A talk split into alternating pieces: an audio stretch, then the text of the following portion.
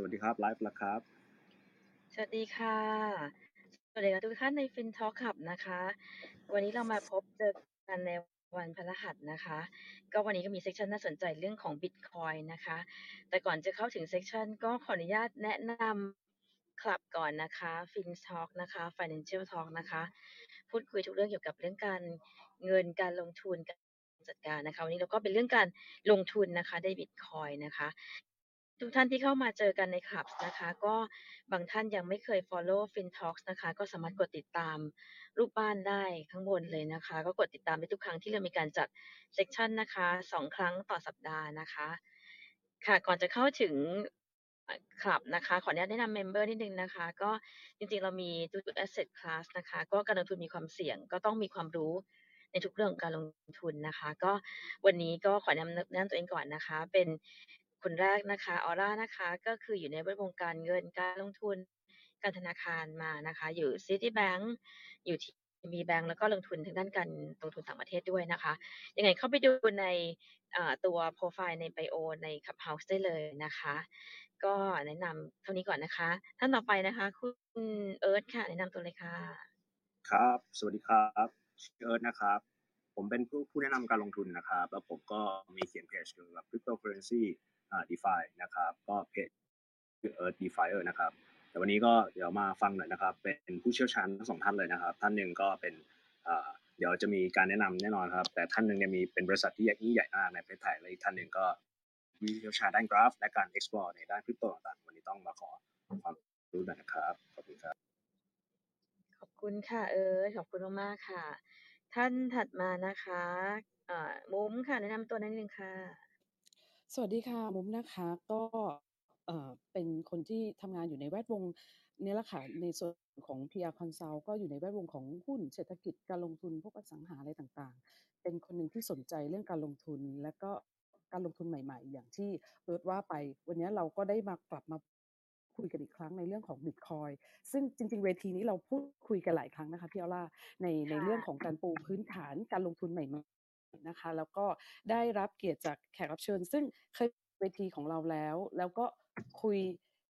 คุยกันเป็นกันเองแล้วก็ให้ความรู้เราได้ดีมาก วันนี้เราอยากจะคุยกับเขาอีกครั้งหนึ่งนะคะ ทั้งสองท่านในเรื่องของการลงทุนแค่บิตคอยพอ หรือจะมองหา alternative investment ใหม่ ๆ นะคะ วันนี้แขกรับเชิญที่ที่มาร่วมพูดคุยกับเรานะคะ คุณสัญชัย ปอปรีค่ะ หรือคุณสันเจเป็น co-founder ของ CryptoMind Group นะคะ advisor Thai Digital Asset Association ด้วยค่ะ สวัสดีคุณสันเจนะคะ สวัสดีค่ะ สวัสดีค่ะค่ะโอยิเคนดีต้อนค่ะรับสู่คลับเฮาส์เป็นทออีกรอบหนึงนะคะคุณสันเจหค่ะลายรอบมากเลยค่ะ ขอบคุใช่ณมากใช่ค่ะค่ะ พูดคุยกับเราคหรัลายบรอบมากค่ะ ค่ะ อีกท่านหนึ่งโอเค เรามีเอฟเฟกต์นะคะ เรามีเอฟเฟกต์ค่ะ อีกท่านหนึ่งนะคะ ซึ่ง คนนี้ก็สนุกไม่แพ้กันเลยนะคะ รอบที่แล้วใช่มาคือคนฟังแบบเยอะมากนะคะ วันนี้เขากลับมาคุยกับเราอีกครั้งค่ะ คุณกิติทัศน์เบญจเจริญพัฒน์หรือคุณแชมป์นะคะเจ้าของเพจเลินอลอตค่ะ ครับ สวัสดีสวัสคดีรัคุณแชบมป์สวัสดีครับค่ะวันนี้มาในธีมยินดีต้อนรับกลับสู่เป็นทออีกรอบหนึงนะคะ คุณแชมป์ขอบคุณนะครับค่ะไม่ได้ค่ะไม่เข้ามาขับเฮาก็มากับมาฟินทอล์กอย่างเดียวเลยครับ มีคนติดตามขอแบบ address ไลน์คุณแชมป์เยอะเหมือนกันนะคะ ในฟินทอเอาเหรอครับครับได้เดี๋ยวเราค่ะคุยกันเพิ่มเติมค่ะ ได้ครับใช่ได้ใช่ดีเลยค่ะ ก็อย่างนี้ค่ะ คือในใน Clubhouse มันจะมีคนใหม่แวะเวียนมามุมอยากจะให้แต่ละท่านแนะนำตัวสั้นๆนิดนึงก่อนว่าก่อนที่เราจะ flow เข้าเข้าในเรื่องของเนื้อหา คุณซันเจอ่าแนะนำตัวเองอีกหลายรอบ แต่ว่าขอขอขออนุญาตนะคะ อาจจะต้องต้องให้แนะนำตัวเองอีกหนึ่งค่ะเชิญเลยค่ะได้ครับยินดีครับ ก็ชื่อซันเจนะครับ ก็เป็น co-founder อยู่บริษัทเอ่อ CryptoMind Group นะครับ แล้วก็เป็นที่ปรึกษาอยู่สมาคมสินทรัพย์ดิจิทัลไทย ถ้าถามว่า CryptoMind Group เราทำอะไรบ้างหลัก ๆ เราก็จะมีเอ่อสอง BU แล้วกันเรียกว่าอันแรกก็คือเรื่องของ CryptoMind Advisory ก็คือเป็นเหมือนการเอ่อผู้แนะนำการลงทุนแล้วก็ทำเรื่องเกี่ยวกับ พวกเหรียญที่จะเข้าในประเทศไทยเงี้ยก็มีการวิเคราะห์เหรียญอ่อคุยเรื่องวิเคราะห์ตลาดต่างๆ แล้วก็รวมถึงจัดงานอีเวนท์ที่เรียกว่าเป็นอีเวนท์ใหญ่สุดด้านบล็อกเชนนะครับ ก็เรียกว่างานเราชื่อ Blockchain Thailand Genesis นะครับ ก็เดี๋ยวปีนี้เอ่อเดี๋ยวมี detail ออกมาครับ อันนี้ก็ line up speaker อะไรกันเรียบร้อยแล้วก็น่าจะจัดวันที่27เดือนหน้านะครับก็ format ธีมปีนี้ก็จะเดี๋ยวเล่าให้ฟังนิดนิดนิดนึงแล้วกันครับ ก็เป็นเกี่ยวกับเรื่อง NFT แล้วก็ Metaverse ก็คือเรื่องของโลกเสมือน ส่วนในขาหนึ่งของเราเราก็ทำมีบริษัทในเครือที่ชื่อว่า Merkle Capital นะครับ นั่นก็คือเป็นเหมือนคล้ายๆผู้ผู้ดูแลสินทรัพย์ดิจิทัลแหละครับ ก็ตอนนี้ก็มีดูแลสินทรัพย์อยู่ในไม่ว่าจะเป็นเหมือนคล้ายๆ เรียกว่ากลยุทธ์เรื่องของการลงทุนบิตคอยหรือว่า large cap fund ก็มีบริษัทอีกอันหนึ่งชื่อบริษัทเออเครมก็ตอนนี้เรารวมแล้วทั้งกลุ่มเราตอนนี้ก็มีสินทรัพย์ที่เราดูแลอยู่ประมาณหนึ่งพันล้านบาทนะครับอันนี้ก็เดี๋ยว จริงๆ ประกาศที่นี่เป็นที่แรกเลย แต่เดี๋ยวจะมี press release ออกไปอยู่ แล้วคร่าวๆประมาณนี้ครับ มีเอฟเฟกต์ไม่ธรรมดาค่ะรายการเราวันนี้เป็นการนะเปิดคะตัวนะครับ ใช่ใช่คุณแชมป์ค่ะ คุณแชมป์เป็นยังไงบ้างครับทำอะไรสวัสดีอยู่ครับบ้างก็ชื่อแชมป์นะครับ ก็ปัจจุบันก็เป็นเทรดเดอร์นะครับ แล้วก็มีเพจกับช่อง YouTube ครับ ชื่อ I Learn a lot นะครับ ก็ เปิดมาช่วงมกราน่าจะได้ มกราที่ผ่านมาครับ แล้วก็ทำมาเรื่อยๆครับ ก็เป็นสายเทคนิคนี่แหละ แล้วก็หลังๆมาเนี่ยก็ไปประจนภัยในโลก d e f าแล้วก็เกมอะไรเยอะมากเลยครับ ก็สนุกนะครับ ช่วงเนี้ยในโลกคริปโตต้องบอกว่าปีที่ผ่านมาเนี่ยครับ ช่วงที่ผ่านเนี่ยมีอะไรให้ทำแบบแบบเยอะมากๆ แล้วก็มันหาอะไรเล่นหาอะไรได้เงินอะไรเงี้ย มันมีกิจกรรมอะไรแบบมาเยอะจริง ๆ ก็เลยน่าสนใจครับช่วงนี้ นะครับก็มีคอนเทนต์หลากหลายครับในช่องก็ใครสนใจก็ติดตามกันได้ครับใน YouTube ครับผมอันนี้อันนี้แนะนำเลยนะครับ ถ้าเป็นมือใหม่ที่ต้องติดตามช่องของแชมป์นะเออขอบคุณครับพี่ใช่ใช่ใช่เลยช่องคุณแชคมนป์นี่ประมาณเกือบสองแสนคนแล้วครับ ที่ตามอยู่บน YouTube เนี่ยครับคือโหดมากครับ ใช่เลยใช่เลยครับ อะงั้นผมขออนุญาตนะครับ ก็ใช่เข้าประเด็นนิดนึงกันเลยดีกว่านะครับ อ่าก็ค่ะอ่า วันนี้นะครับก็ทราบถึงประประวัติของสปีกเกอร์ทั้งสองท่านเรียบร้อยแล้วนะคราวนี้ผมอยากถามคุณซันเจก่อนแล้วกันครับ คุณซันเจครับ ช่วงนี้ครับก็คิดยังไงบ้างครับ ช่วงนี้ตลาดคริปโตเป็นยังไงสินทรัพย์ดิจิตอลเป็นยังไงครับมันมันช่วงนี้มันเกิดอะไรขึ้นมางครับเล่าภาพรวมเผื่อใครเป็นมือใหม่อะไรเงี้ยครับเพิ่งมาเริ่มเดือนที่แล้วเพิ่งเริ่มได้ไม่ถึงปีอะไรอย่างเงี้ยครับช่วงนี้มันเป็นยังไงบ้างครับก็ช่วงนี้ก็ต้องบอกว่าถ้าเป็นกระแสหลักๆของสองสามเดือนหลังที่ผ่านมา เราก็จะ เห็นได้ชัดเจนนะว่า เรื่องของที่หลาย ๆ ประเทศยอมรับบิตคอยน์มากขึ้นนะครับ ก็มีตัวอย่างก็อย่างเช่นเออเอลซาวาดอร์นะหลังตอนก็มีเรื่องของวันนี้ปูตินเออเออวลาดิเมียร์ปูตินก็ออกมาพูดเรื่องบิตคอยน์เหมือนกัน แล้วก็มีบราซิลที่ศึกษาอยู่ แล้วมีพวกปานามาหรืออุรุกวัยเพิ่มเติมมันก็คือหลาย ๆ ประเทศก็คือ เริ่มมองเห็นโอกาสในทางที่ว่าเขาจะทำบิตคอยน์หรือว่ารับพวกคริปโตแล้วแล้วหลังจากเราก็เห็นเรื่องของ เอ่อพวกแพลตฟอร์มอย่าง Twitter ครับที่ตอนนี้มีการส่งทิปด้วยบิตคอยน์ได้แล้ว ซึ่งข้อมูลที่น่าสนใจตรงนี้ก็คือเขาบอกว่าคนในเอลซาวาดอร์ตอนนี้ครับก็มีการใช้จ่ายเหมือนใช้จ่ายก็คือว่าโอนเงินกลับประเทศโดยผ่านบิตคอยน์เนี่ยครับประมาณเอ่อเกือบเกือบครึ่งหนึ่งแล้วแล้วมั้งครับถ้าไม่ผิดมี wallet บิตคอยกันหมดแล้ว ก็คิดว่าตอนปีนี้น่าจะเป็นเรื่องของ disruption อย่างแท้จริงครับที่ว่า Bitcoin น่าจะ หรือว่าตัว cryptocurrency น่าจะมา disrupt ด้านของตัว fintech หรือว่า traditional banking เยอะพอสมควร แล้วก็ถ้าเป็นในภาพตลาดรวมตอนนี้เราก็เห็นอยู่ว่าเอ่ออาจจะมีช่วงเดือนที่แล้วที่ผ่านมาจะมีเรื่องของเอ่อเดือนเก้าก็จะมีเรื่องของข่าว negative เรื่องของเอ่อประเทศจีนเยอะนะที่เขาออกมาแบนก็เป็นเรื่องปกติทุกปีก็จะมีเรื่องพวกนี้ออกมาผมคิดว่าตอนนี้ช่วงนี้น่าจะเป็น ช่วงที่ตลาดเติบโตแบบก้าวกระโดดจริงๆครับเราก็เห็นได้บริษัทยักษ์ใหญ่หลาย ๆ บริษัทในตลาดนะครับ ไม่ว่าจะเป็นล่าสุดก็มีเอ่อ Binance ประกาศเอ่อเงินทุนหนึ่งพันล้านเหรียญถ้าผมไม่ผิดนะที่จะลงทุนในโปรเจกต์เกี่ยวกับเรื่องเอ่อบล็อกเชนต่างๆ ที่มาส่งเสริมเขาแล้วก็มีบริษัทอีกอันหนึ่ง Celsius Network ก็คือบริษัทที่ให้บริการกู้ยืมคริปโตเคอเรนซีอันนี้ก็เพิ่งระดมทุนไปอีก 400 ล้านเหรียญสหรัฐนะครับนอกจากนี้ก็จะมี กระแสของ GameFi ที่จุดพลุโดยเกม Axie Infinity อะที่เขาบริษัท Sky มาบิสเองก็เพิ่งระดมทุนไปร้อยกว่าล้านเหรียญอันนี้ไม่ไม่รวมถึงบริษัทชื่อ Sorare นะครับก็คือที่ทำเรื่องของ fantasy football ของเสียที่ก็ระดมทุนมาเป็นร้อยกว่าล้านเหรียญนะครับก็มีทั้งแหละก็ก็ได้ทักเจนไปหลายบริษัทที่ในอุตสาหกรรมนี้มาสักพักเป็นเรื่องของการเรียกว่าระดมทุนเงินเงินกันเยอะพอสมควรที่จะทำารเขาเรียกว่า blitz scaling หรือ scale ตัวบริษัทเองว่าอะไรที่น่าตื่นเต้นมาก แล้วตอนนี้คนก็จะมาคุยเรื่องของเกมไฟล์เกมเกมที่มีเหรียญแล้วก็ได้เงิน แล้วมีเรื่องของ d e f i 2.0 ก็มีกระแสขึ้นมา แล้วก็เรื่องของพวก layer layer one protocol ต่างๆ ที่ตอนนี้ก็เป็นที่ฮือฮากันพอสมควรโดยที่มีนำทีมโดย Solana แล้วก็เรียกว่าที่ราคาก็พุ่งตั้งแต่ต้นปีประมาณสองสามเหรียญนะครับตอนนี้มาอยู่ร้อย ห้าสิบเหรียญทั้งหมดไม่ผิดนะครับก็จะเห็นได้ว่าเป็นในภาพใหญ่อะค่อนข้างขาขึ้นพอสมควรเลย อันนี้ยังไม่ผมยังไม่พูดถึงเรื่องของพวก NFT ที่เขามีการซื้อขายเป็นมูลค่ามหาศาลในตลาดตอนนี้ครับอย่างถ้าล่าสุดข้อมูลก็คืออย่างเว็บอย่าง OpenSea เนี่ยครับติดอันดับแบบ top 500 ของโลกแล้วในเว็บที่แบบมี traffic เข้าถึงมากที่สุด มันก็ไป แตะเรื่องของหลายๆวงการพูดพูดนี้มากกว่าคือว่าไม่เป็นเรื่องของ gaming ก็ตามเรื่องของอองานศิลปะ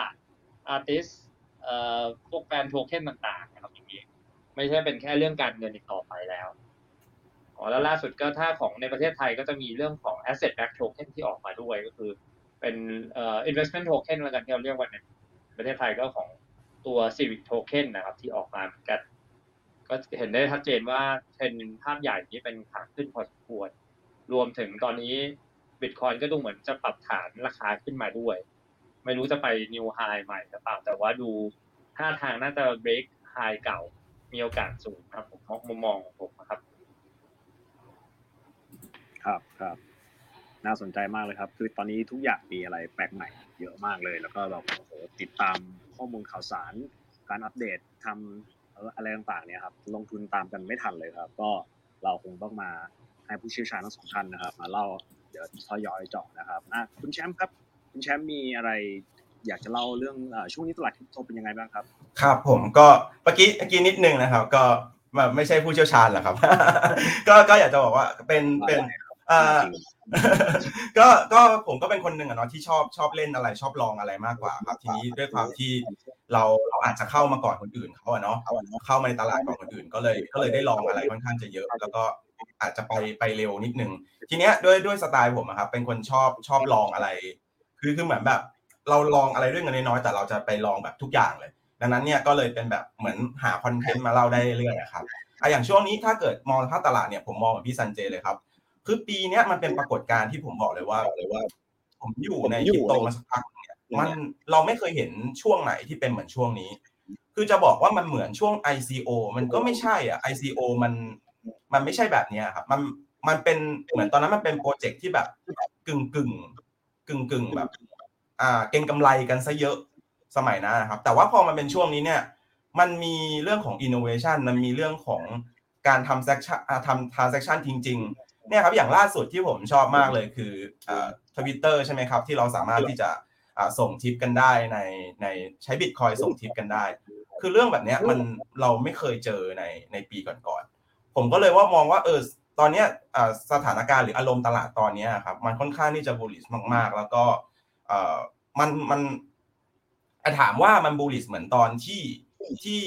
ช่วงราคาหกหมื่นครั้งที่แล้วไหมช่วงนี้มันเริ่มดาวๆลงมาเหมือนกันนะถ้าถ้าเกิดว่าถ้าจะดูจริงแต่ว่าเราเราที่อยู่ในวงการเราจะเห็นว่ามันมีลูกเล่นอะไรให้เล่นเยอะ เรื่องเกมเองเนี่ยเกมตอนนี้ก็ออกมาเยอะมากนะครับ แต่ว่าก็ต้องไปเลือกเลือกกันดีๆ อย่างเกม NFT หรือว่าตัวแพลตฟอร์ม DeFi เนี่ยตอนนี้แพลตฟอร์ม DeFi จะเริ่มเงียบๆแล้วแต่ว่าในส่วนในส่วนของเกม NFT เนี่ยจะออกมาเยอะนะครับ ก็อ่าสำหรับมือใหม่ละกันว่าถ้าเกิดว่าจะไปลองเกมไหนครับ อันนี้ก็ต้องมองดีๆนิดนึงเพราะว่า เกมเยอะมากนะครับ มันก็อาจจะมีทั้งที่สำเร็จแล้วก็ไม่สำเร็จอะไรอย่างเงี้ย อันนี้ก็ต้องไปดูเป็นโปรเจกต์ส่วนของอืมภาพรวมตลาดก็เหมือนมองที่ซันเจนะครับคือบูลิอยู่บูลิทุกอย่างมันมันมันค่อนข้างจะดูดีนะครับ โอเคครับผมประมาณนี้ครับค่ะ เพิ่มเติมถามเพิ่มเติมในฐานะที่เป็นผู้ ผจญภัยในโลกคริปโตมาครับเยอะนะคะมานานแล้วก็อาจจะเจอในหลายบทเรียนอะไรอย่างเงี้ยครับคือทุกอย่างเนี่ยเมื่อกี้ก็คุณสันเจก็ก็ก็คุยมาโอเคเราเห็นเราเห็นเหมือนพัฒนาการเห็นโกรธของตลาดที่จะจะเกิดขึ้น แต่ทีนี้มันมันเออเมื่อกี้แชมป์ก็พูดว่าโอเคมันมันจะเหมือน ICO ตอนนั้นไหมมันก็ไม่น่าจะใช่ แต่มันไม่มีอะไรที่เป็นสัญญาณอะไรบางอย่างเลยเหรอที่แบบว่า เออมันมันต้องระวังนะในในภาวะที่ ที่ทุกอย่างมันดีไปหมดอะไรอย่างเงี้ยค่ะ คือนะคือเราต้องแยกอะครับว่าเราจะเป็นนักลงทุนแบบไหนอะครับ จะเป็นระยะยาวจะเป็นระยะยาวหรือระยะกลางอะไรแบบเนี้ยครับ ซึ่งอันเนี้ยต้องต้องมาดู ทีเนี้ยถ้าเกิดว่าเป็นในเชิงของเก็งกำไรอะเนาะสัญญาณตอนนี้มันก็คือมัน too good อะครับมันดูดีเกินไป ถ้าเป็นเชิงเก็งกำไรนะครับ มันอาจจะมีการ correction ลงมาบ้าง มีการปรับฐานลงมาบ้าง ซึ่งเป็นเป็นเรื่องปกตินะครับแต่ถามว่าอ่า ถ้าช่วงเนี้ยถ้าอย่างตอนเนี้ยที่มันขึ้นมาระดับหนึ่งอ่าถ้ามองในเชิงเก็งกำไรก็ก็อาจจะต้องมีมีเริ่มทยอย TP แล้วนะครับมีเริ่มทยอยอ่าแบ่งไม้ออก แต่ว่าตอนเนี้ยอ่าตัวตัวที่ขึ้นสูงมาจริงๆอะครับคือตัว BTC อะเนาะตอนเนี้ยขึ้นขึ้นมาค่อนข้างจะแรงแล้วก็จะเห็นถ้าดูจากตัว BTC dominant เนี่ยก็จะเห็นเลยว่าแบบมันค่อนข้างที่จะดึงวอลลุ่มเข้าไปที่ตัวเองเยอะพอสมควรช่วงเนี้ยนะครับ แต่ว่าเนี่ยพอพอหลังๆมาเนี่ยครับช่วงอาทิตย์เนี่ยที่ผ่านมาตัวออคอยหลายตัวเนี่ยผมมองว่าน่าจับตามองที่ว่าจะขึ้นนะครับเพราะว่าเพราะว่าแบบมันเริ่มที่เหมือนจะเริ่มดึง volume กลับแล้วพอสมควรเลย อย่างวันนี้ครับก็เริ่มขึ้นมาหลายตัวแล้วเราก็น่าจะได้เห็นกันนะครับ แต่ถามว่าสัญญาณอะไรเนี้ยก็คือที่ผมมองแหละ มันมันทูกูดสำหรับระยะสั้นนะครับ แต่ใน long term จริงๆอะเนี่ยมันมันยังดูดีทุกอย่างเลยใน long term อะคือเรามองว่าถ้าเราเป็นคนที่โฮและถือได้นานๆนะครับ อันเนี้ยในในส่วนตัวผมนะ ผมจะมีพอร์ตออมอยู่ ซึ่งพอร์ตออมเนี่ยเรามองระยะไกลอยู่แล้ว เรามองระยะยาวแล้ว ซึ่งมองว่าตรงเนี้ยมันยังบูลลิชครับภาพรวมไกลอะนะครับ ประมาณนี้ครับ คุณซันเจ เพิ่มเติมอะไรไหมคะ ในประเด็นนี้เดี๋ยวอันนี้ก่อน ก็จริง ๆ แล้วก็คิดเห็นคล้ายๆกับแชทนะครับ ก็คือว่าภาพปีนี้ครับ ถ้าตั้งแต่ผมอยู่ตลาดมาในปี ตั้งแต่ปีอะไร 2017 18 นะ อย่างถ้าย้อนกลับไปในช่วงนั้นที่มันมีเรื่องของ ICO boom ครับเออเราก็ไปลงทุนพวก ICO อะไรเยอะแยะเต็มไปหมดนะแต่ประเด็นที่เราเจอคือตอนนั้นมากในช่วง ICO boom แล้วก็ตอนนี้ที่เห็นได้แตกต่างชัดเจนเลย ข้อแรกก็คือว่า ตอนที่มันเป็นช่วง ICO boom นะตอนนั้นเอ่อโปรเจกต์มาระดมทุนผ่าน ICO แล้วก็เหมือนเราก็ไปเก็งกำไรเหรียญไอตัว ICO ของเขากัน แต่ทีนี้มันเกิดอะไรขึ้นนะตอนนั้นก็คือว่ามันคือเราลงทุน based on แค่ white paper เขามากกว่าทีนี้ครับในโลกโลกตอนนี้ที่เราเกิดขึ้นมาอยู่เนี่ยเราเริ่มลงทุนในโปรเจกต์ที่มันมี Product เยอะขึ้นแล้วกันเรียกว่าอย่างนี้ ซึ่งเราจะเห็นหลายๆเออเหรียญนะที่ราคาพุ่งทำสถิติใหม่เรื่อยๆ คือว่าอย่างแรกที่เราเห็นได้ชัดเจนก็คือว่ามันจะมีปัจจัยพื้นฐานมาเกี่ยวข้องด้วยครับ อย่างถ้าดูอย่างง่ายๆเลยอย่างตัวเกมที่ชื่อว่า Axie Infinity เนี่ยครับ เออเขามี daily user เขาเพิ่มขึ้นมาทวีคูณ10 20เท่าเป็นร้อยเท่าด้วยถ้าเทียบกับปีที่แล้วเออถ้าผมไม่ผิดนะเป็น daily active user นี่เออหลายแสนหรือเป็นหลักล้านไปแล้วต่อวัน ซึ่งมันเยอะมากนะครับ ถ้าเทียบกับเกมปกติที่คนเข้ามาเล่นเกม แล้วมันกลายเป็นปรากฏการณ์ระดับเอ่อภูมิภาคกันเลยด้วยด้วยซ้ำเพราะว่าในเกมที่แบบมันเหมือนมา disrupt ตัว gaming sector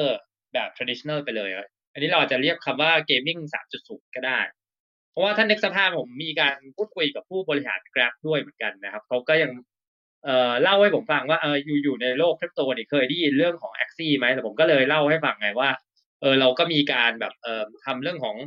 ให้เงิน scholar ให้คนอย่างเงี้ยช่วยเหลือคนอะไรอย่างเงี้ยเขาก็บอกว่าเออจริง ๆ เรื่องของปรากฏการณ์ Axie เนี่ยมันไม่ได้เกิดขึ้นแค่ในประเทศไทยหรือประเทศฟิลิปปินส์นะคือ Grab เนี่ยครับมันเป็นอะไรข้อมูลที่น่าสนใจมากๆเพราะว่า กลายเป็นว่าคนขับ Grab ในประเทศอินโดหรือฟิลิปปินส์เนี่ยงานสองเขาเนี่ยคือการไปเล่น Axie แล้วก็หารายได้เสริมซึ่งมันกลายเป็นปรากฏการณ์ที่เกิดขึ้นในโลกชีวิตจริงไงผม เชื่อว่ามันกลายเป็นว่าเหมือน มันไม่ได้อยู่แค่คนกระจุกเหมือนยุคก่อนยุคก่อนหรือว่ายุค ICO ไปแล้วครับ ตอนนี้มันมีเรื่องของคริปโตมันมี Product จริงมากขึ้น ไม่ว่าจะเป็นเรื่องของ d e f i ก็ตามเนี่ยผมมองชัดเจนเลยว่า d e f i เนี่ยตอนนี้ครับมันไม่ใช่ว่า ธนาคารจะมาทำเรื่องของ d e f i แต่ธนาคารต้องพยายามเชื่อมกับ d e f i ให้ได้มันจะกลายเป็นกลับท่ากันมากกว่า เพราะคนใน d e f i เขาก็อยู่ในโลกของ d e f i แต่ว่าถ้าเราไปดูเรื่องของเอ่อ saving rate และ interest rate ที่เราหาได้ใน d e f i เนี่ยเออมันค่อนข้างจะสูงมากเทียบกับพวก traditional หรือว่า real sector ที่เกิดขึ้นอยู่ครับผมก็เลยคิดว่าตอนนี้มันเป็นว่าอะไรก็คือว่า ถ้าพูดง่ายๆคือว่าเหมือน too big to ignore ไปแล้วเรื่องของสภาพตลาดแล้วมันมีบวกกับ Product ที่มากขึ้นแพลตฟอร์มที่ออกมา innovate แข่งกันเยอะขึ้น ถ้ามาดูเรื่องของ DeFi ก็ DeFi รู้สึกเงินในระบบ DeFi นี่ขึ้นเป็น all time high ไปแล้วนะ ตั้งแต่เกิดยุคของ DeFi ขึ้นมาตอนนี้ประมาณ 210 ล้านบิลเลียนนะครับดอลลาร์นะครับที่เกิดขึ้นมาอยู่ ซึ่งถ้าย้อนกลับไปดูมาสองสามปีที่แล้วนี่แทบจะไม่มีอะไรเลยในโลกของ DeFi นี่หลักแบบ10ล้านเหรียญอยู่ อันนี้เขาเอาขึ้นขึ้นมาประมาณสองสามร้อยเท่าเนี่ยครับก็ ถือว่าเป็นปรากฏการณ์ที่เราเห็นได้อย่างแท้จริงว่าเอ่อยุคของ ICO เนี่ยครับก็คือเหมือนคนขายฝันแล้วออกเหรียญยุคนี้นี่คือผมว่ามันกลายเป็นว่า คนไปลงทุนในเหรียญที่มีพื้นฐานและมีปัจจัยหลาย ๆ อย่างมากขึ้นแล้วกันผมเรียกว่าอย่างนั้นมากกว่า แล้วคนก็เข้ามาสร้างนวัตกรรมอะไรเยอะแยะเต็มไปหมดในอีโคซิสเต็มพวกนี้ครับพื้นฐานมันก็จะแตกต่างกันไปชัดเจน ดูเหมือนดูเหมือนเอ่อในเรื่องของ เขาเรียกว่า alternative investment ใหม่ๆเนี่ยมันก็คือเพิ่มขึ้นในในเชิงของ product แล้วก็ในเชิงของ asset อะไรต่างๆ ที่ว่าเนี้ยเราเราพอจะจับประเด็นได้แล้ว ทีนี้อยากจะให้ทั้งสองท่านเนี่ยได้แนะนำว่าอย่าง alternative investment ใหม่ ๆ ต่างๆเนี่ยคือเอ่อมันไม่ใช่แค่บิตคอยที่ทุกคนไปจะไปมารุมมาตุ้มกันเนาะเอ่อ product อะไรบ้างแล้วก็ผลตอบแทนมันเนี่ยมันจะเป็นยังไง ซึ่งซึ่งคนที่ฟังอยู่ในห้องวันนี้อาจจะได้ จับเป็นประเด็นไปว่าโอเค ฉันอาจจะเหมาะกับการลงทุนในลักษณะนี้ และผลตอบแทนแบบนี้ที่รับความเสี่ยงได้อะไรอย่างเงี้ยค่ะ อาจจะให้ขยายความเพิ่มเติมตรงนี้ค่ะ คุณคุณแชมป์ก่อนก็ได้ค่ะ คุณแชมป์ได้ยินไหมอ่าได้ครับได้ครับค่ะโอเค ส่วนส่วนตัวผมนะครับ ที่ช่วงเนี้ยเนาะที่ผมลองไปลองไปลองลุยไปลองเล่นมา นอกจากนอกจากเทรดอะเนาะอันเนี้ยพื้นฐานอยู่แล้วหลาย ๆ คนก็มีมีเทรดกันอยู่แล้วนะครับ แต่ว่าอย่างผมเองอะพอพอด้วยปัจจุบันที่ ที่เราอยู่มานานแล้วเราก็มันเหมือนมันมันเริ่มจะมีทุนระดับหนึ่งแล้วครับ ก็เลยมองไปแบบหา asset ที่มันจะเป็น passive income ได้มากขึ้น ซึ่งตัว DeFi แล้วก็ GameFi จริง ๆ มันตอบโจทย์ตรงนี้เลยครับ คืออย่างอย่างกรณีของอ่า Axie ผมก็มีทำทีมอยู่บ้าง ถึงจะไม่ได้ใหญ่โตเท่ากับ GuildFi นะครับ ไม่ได้ใหญ่โตเท่า GuildFi แต่ก็แต่ก็พอได้ครับ คือก็มีก็มีแบบทำทีมเป็น scholar อะไรอย่างเงี้ยครับ แล้วก็ให้ซึ่งหลายคนช่วงเนี้ยอาจจะมองว่าอย่างช่วงที่ผ่านมาตอนเนี้ยไอตัวเหรียญ อ่าที่เป็นตัวที่มันเอามาขายสำหรับในเกมนะครับตัว SLP ราคามันตก หลายๆคนก็มองว่าเฮ้ยเกมมันอาจจะจะพังแล้วหรืออะไรอย่างเงี้ย แต่ในส่วนตัวที่เป็นในเชิงของของนักลงทุนนะครับ ก็มองว่าจริง ๆ มันมันเป็นโอกาสดีในการที่จะเข้าไปลงทุน เพราะว่าพอเหรียญพวกนี้พอราคาเวลามันตกนะครับ มันส่งผลให้ตัวละครในเกมมันตกด้วย ซึ่งพอเรามองแล้วเราทำสกอ r ชิพเนี่ยก็เลยจัดไปหลายทีมอยู่นะครับ ก็ก็เลยมองว่าจริง ๆ พวกนี้มันก็เป็นเหมือนถ้าเรามองในลองเทอมจริง มันเป็นสิ่งที่มันสร้างกระแสเงินสดให้เราได้เกือบทุกเดือนอยู่แล้วนะครับมันมันเลยมองว่าอันเนี้ยในในส่วนของ NFT เกมเองอย่างตอนนี้ที่ที่เอาจริงๆว่าถ้าเกิดว่ามองว่าเป็นเกมไหนที่แบบมันสร้าง passive income ได้จริงๆอะคือจะเป็นอ้นี่แหละ Axie อันนี้ผมมองยังมองอยู่ตัวเดียว เอาแบบเอาแบบนอลองเทอมจริงๆนะครับ แต่มันจะมีเกมปะปลายแหละที่มาเป็นกระแสแล้วก็มีการปั่นกันอะไรกันแล้วก็หายไปแต่ว่ายังยังไม่เห็นตัวไหนที่ยืนถือ long term ได้จริง ๆ ตอนนี้ยังมองอยู่แค่ Axie ในเชิงของ การที่คนที่เงินระดับหนึ่งอะครับจะเข้าไปลงทุนในเรื่องของ scholar แล้วแบบได้ผลตอบแทนกลับมานะครับอันนี้ส่วนส่วนเกมเกม NFT นะครับ ทีเนี้ยมันจะมีอีกอีกกลุ่มหนึ่งที่ผมมองว่าเป็นโมเดลใหม่ที่น่าสนใจกลุ่มเนี้ยผมมีผมเพิ่งพูดในช่องไปคือกลุ่ม IGO ครับ ตัว initial game offering กลุ่มเนี้ยผมว่าจริง ๆ น่าสนใจเหมือนกันโมเดลเขาอะครับ ก็จะเป็นลักษณะคล้าย ๆ แบบ พวกเราเนี่ยต้องเข้าไปถือเหรียญของแพลตฟอร์มเขา แล้วเดี๋ยวตัวเขาเองเนี่ยจะไปหานะครับ ไปหาลักษณะของอ่าไม่เชิงหาเขาเรียกว่าอะไรนะอ่าเขาจะให้เกม อะไรก็ได้ที่เป็นคน develop เกมครับ มา pitching กับเขา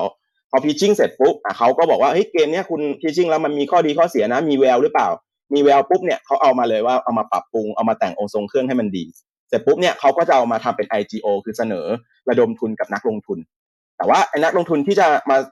ระดมทุนในเกมพวกนี้ได้ครับ จะต้องถือเหรียญเขาไว้ นะครับจะต้องถือเหรียญเขาไว้ระดับหนึ่งซึ่งจริงๆก็จะคล้ายกับพวกแพลตฟอร์ม IDO IGO อย่างเงี้ยถือเหรียญไว้แล้วก็ถึงถึงเกณฑ์ของเขาเนี่ยเราก็สามารถที่จะซื้อเหรียญได้ในราคาต่ำคือต่ำแบบต่ำมากครับเป็นราคาที่เขาเรียกว่าเป็น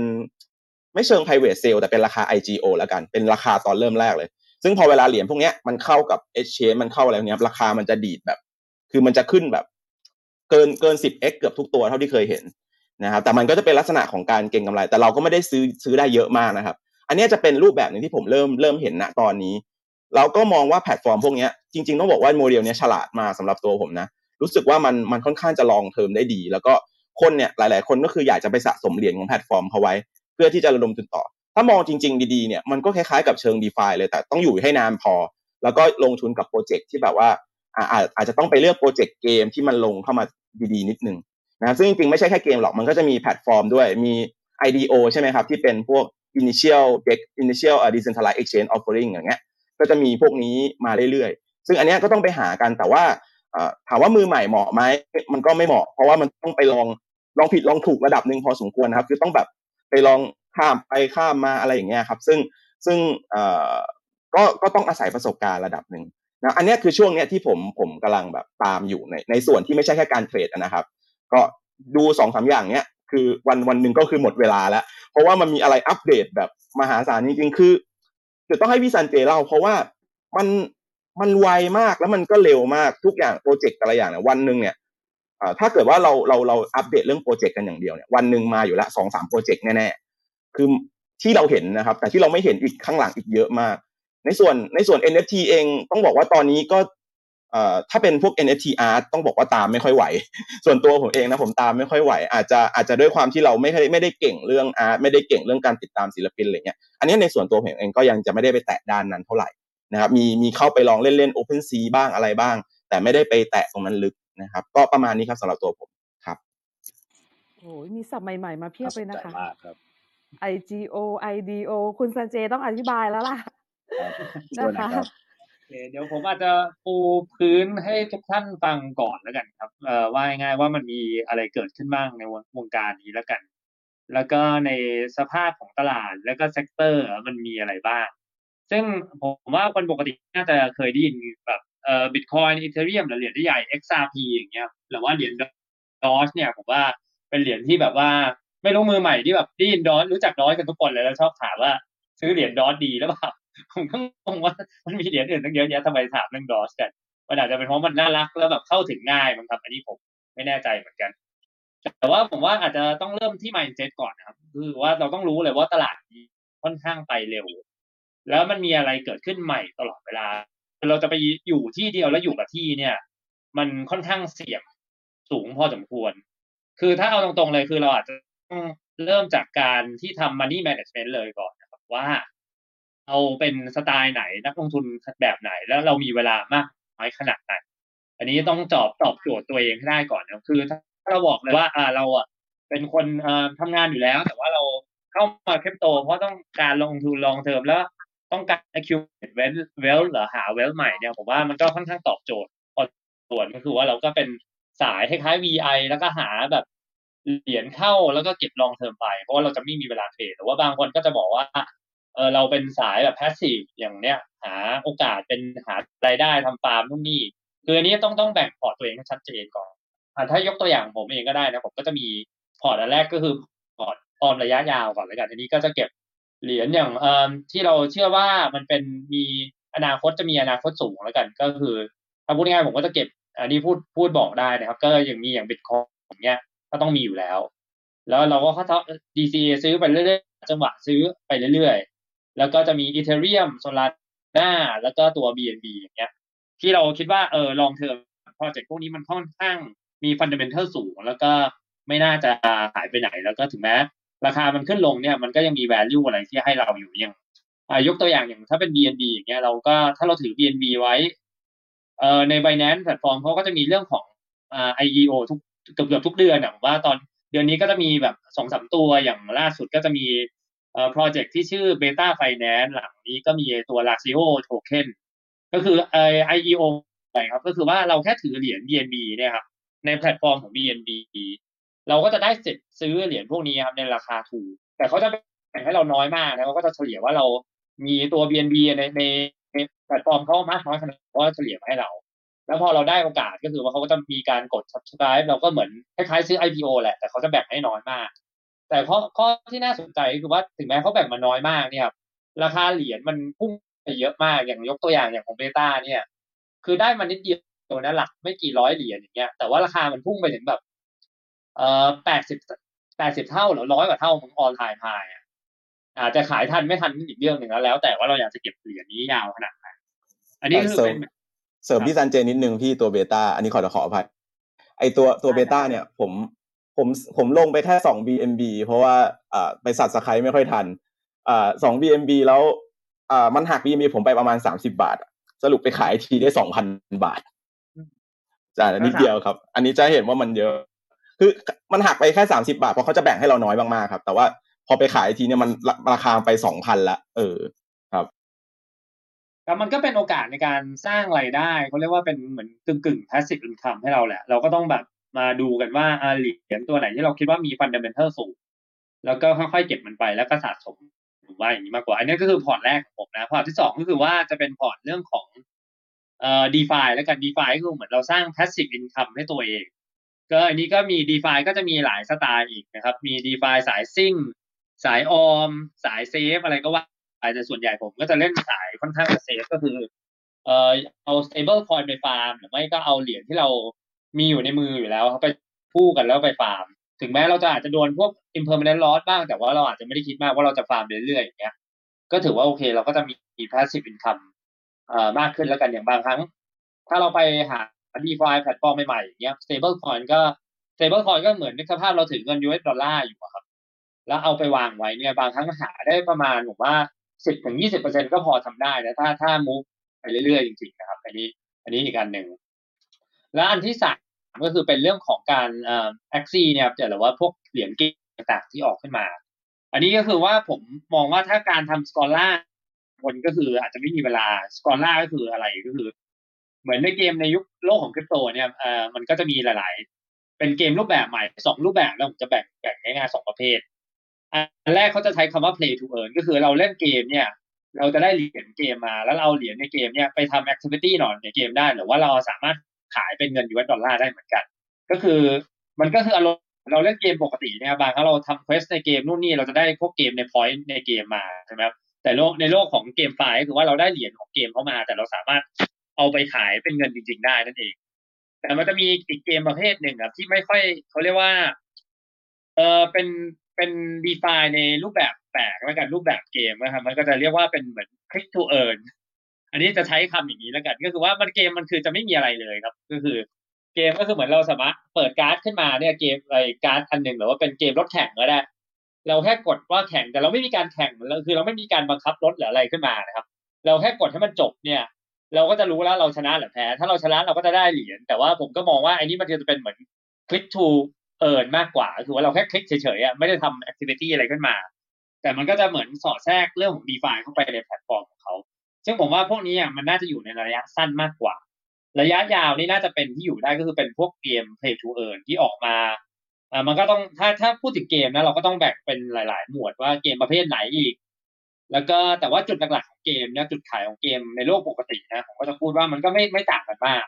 คือเราต้องนึกอย่างนี้ว่าคนเล่นเกมเพราะอะไรก็คือว่าคนเล่นเกมเพราะว่าเขาเห็นว่าเกมนั้นนะมันมี value มีคุณค่าและมีความสนุกคือผมว่าในโลกคริปโตก็เหมือนกันก็คือว่าถ้าเกมมันไม่ส นุกหรือไม่มีแรงจูงใจให้คนเล่นนะครับ ผมว่ามันก็เกิดไม่ได้ก็คือว่ามันอาจจะไม่ได้เป็นเกมที่อยู่ในระยะยาวอย่างแอ็กซี่เนี่ยถามว่ามันสนุกไหมส่วนตัวผมนะ เอาเอาตรงๆเลยนะครับ ผมก็ไม่ได้ชอบเกมแอ็กซี่มากนะ แต่ผมก็พอเล่นได้แต่ว่าผมก็เห็นความสนุกของมันก็บางคนนี่สนุกกับมันเลยเนี่ยอินเล่นได้ทั้งวัน แต่ผมไม่ชอบเกมแนวนี้ ผมก็แค่เล่นว่าลองดูว่ามันมันเกิดอะไรขึ้นกับเกมบ้างก็คือมัน เป็นเกมที่แบบมีตัวการ์ตูนน่ารักผมว่าเขาก็ทำมาน่ารักดีนะมีการเปิดการ์ดสู้กันอย่างเงี้ย มันก็เป็นอีกกลุ่มตลาดหนึ่งแต่ถามว่าเหมาะกับตัวเราเองไหมเราอาจจะไปชอบเล่นแบบพวกเกมฟีฟ่าหรือเกมฟุตบอลแมเนเจอร์หรือเกมฟาคายอย่างเงี้ยมากกว่า อันนี้อันนี้ก็ว่ากันมันคือแล้วแต่ความชอบของคนเนี่ยผมว่าเพราะเกมมันก็ไม่ได้เป็นว่าทุกคนจะชอบเหมือนกันอยู่แล้ว แล้วผมว่าอันนี้มันเป็นการจุดกระแสมากกว่าว่า เรื่องของ Axie เขาทำให้ หลาย ๆ ค่ายเกมไม่ว่าจะเป็นยักษ์ใหญ่หรือค่ายเล็กๆครับเอ่อมีโอกาสที่จะไปสู้กับเกมยักษ์ใหญ่ได้แล้วกัน ซึ่งในในโลกนี้มันค่อนข้างจะยากเพราะนึกสภาพแล้วตอนนี้เอ่อ Axie เนี่ยผมว่าเกมเนี้ยทำรายได้เยอะกว่าเกม Fortnite อีกโดยมี tokenomic ของเขาขึ้นมา แล้วเขาก็มี user ซึ่ง user บางคนเนี่ยก็ต้องยอมรับว่าเล่นเพื่อที่จะหารายได้เสริม หรือบางคนที่ฟิลิปปินส์เนี่ยเล่นเพื่อเป็นงานหลักเลยเพราะเขามองว่า การที่เขาหาเงินจากการเล่นเกมกดในมือถือได้เดือนละประมาณเอ่อสามร้อยเหรียญอย่างเงี้ยตีไปนะครับคร่าวๆประมาณแปดพันถึงหมื่นบาทเนี่ย ถือว่าทำให้เขาอยู่รอดดีกว่าเขาไปทำงานอย่างอื่นเนี่ย แล้วเขาก็มีเวลาไปทำอย่างอื่นเพิ่มเติมมากขึ้นด้วย แต่ผมถามผมต่อว่า คิดว่ารายได้มันจะอยู่ขนาดนี้ไหมผมว่ามันก็คงต้อง drop ค่อยๆ drop ไปนะครับ ก็เหมือนในโลกของ d e f i ที่เกิดขึ้นมาในปีแรก ๆ ว่าเออรายได้หาผลตอบแทนได้ง่ายยังสูงอยู่ แต่พอมันมีคน เข้ามาหรือว่ามีเกมอื่นเข้ามาเนี่ยรายได้ หรือว่าคนมันเยอะเกินไป แล้วมีแรงขายของ SLP เยอะ มันก็อาจจะกลายเป็นว่าเหรียญมันอาจจะมีมูลค่าน้อยลง แต่ว่ารายได้ที่เราหา หาได้ก็อาจจะน้อยลงไปด้วย แต่ว่าความสนุกเกมก็ยังมีอยู่เขาก็ต้องมีการ innovate เกมไปเรื่อยๆ มากกว่า แล้วก็อย่างที่สี่ที่แชมป์พูดไปแล้วก็คือเรื่องของ NFT ที่เขามีการซื้อขายกัน คืออันนี้อันนี้ก็พูดยากนะว่าเขาซื้อขายกันเพราะอะไรเรื่องของ NFT ก็ จริงๆ เพราะบางคนก็บอกว่าเป็นความชอบบางคนก็บอกเป็นการเอ่อเข้าสู่สังคมในโลกของ JPEG แล้วกันผมพูดอย่างนี้หรือว่า Profile Picture คือบางคนซื้อ NFT มาหลักเป็นแสนแสนเหรียญนะเป็นหลักล้านบาท เพื่อที่จะเอาเอา NFT ตัวเนี้ยไปแปะในรูปโปรไฟล์ใน Twitter ของเขาได้ ซึ่งในสภาพผมว่ามันอารมณ์เหมือนว่าเราเราแบบเราอยู่ในสังคมแบบเพื่อนๆอย่างเงี้ยเราบางคนก็อาจจะชอบซื้อรถอ่าอยู่ในสังคมที่แบบเป็น ซุปเปอร์คาร์อย่างเงี้ยเราก็จะซื้อรถซุปเปอร์คาร์แล้วไปขับไปเที่ยวกับเพื่อนเรา แต่โลกของคริปโตมันก็จะมีคนจำนวนหนึ่งอะที่ว่าเออเราเราซื้อเป็นพวกภาพพวกนี้อะแล้วเอามา display กันในทวิตเตอร์เรา แล้วก็เหมือนมันเป็นการบ่งบอกความเป็นตัวตัวเขาอะครับง่ายๆเลย แล้วก็บางคนก็ตอนนี้เราก็เห็นแบบเรื่องของเทรนด์ว่า artist หลายคนนะครับหรือว่าภาพพวกเออนักวาดภาพศิลปิน หรือแม้แต่นักร้องเองนะครับ ก็เห็น value ของการทำ NFT ขึ้นมา เพราะว่าตอนนี้เพราะเราทำภาพวาดปุ๊บแต่ก่อนนี้เราอาจจะต้องวาดวาดภาพไปเสนอขายในแกลเลอรี่ กว่าคนจะมาเจอเราเนี่ยไม่รู้จะเจอคนแบบเยอะขนาดไหน traffic ก็ต้องรอให้คนเดินเข้ามาใช่ไหมครับหรือไม่ก็ต้องมาที่ online store ของเรา แต่ในโลกของ NFT ปุ๊บเนี่ยเราสามารถมิ้นปุ๊บเอาเข้า OpenSea เนี่ยคนทั่วโลกสามารถเห็นได้เลย แล้วบวกกับว่า wealth หรือว่าเงินในตลาดเนี่ยมันค่อนข้างสะพัด แล้วแล้วคนก็พอเห็นภาพวาดพวกนี้เขาชอบปุ๊บเขาก็เลยกดซื้อได้ทันทีเนี่ยแล้วมันก็มีการเอ่อมีตัวตัวที่เรียกว่าเหมือนสแตมป์อะครับว่าเราเอ่อพอมันอยู่ในบล็อกเชนปุ๊บเราก็รู้ได้ชัดเจนว่ามันซื้อมาจากใครเป็น artist จริงๆหรือเปล่าเป็นภาพของจริงใช่ไหมมันก็มีลดข้อความคอรหาไปเยอะครับ ผมว่ามันก็เปิด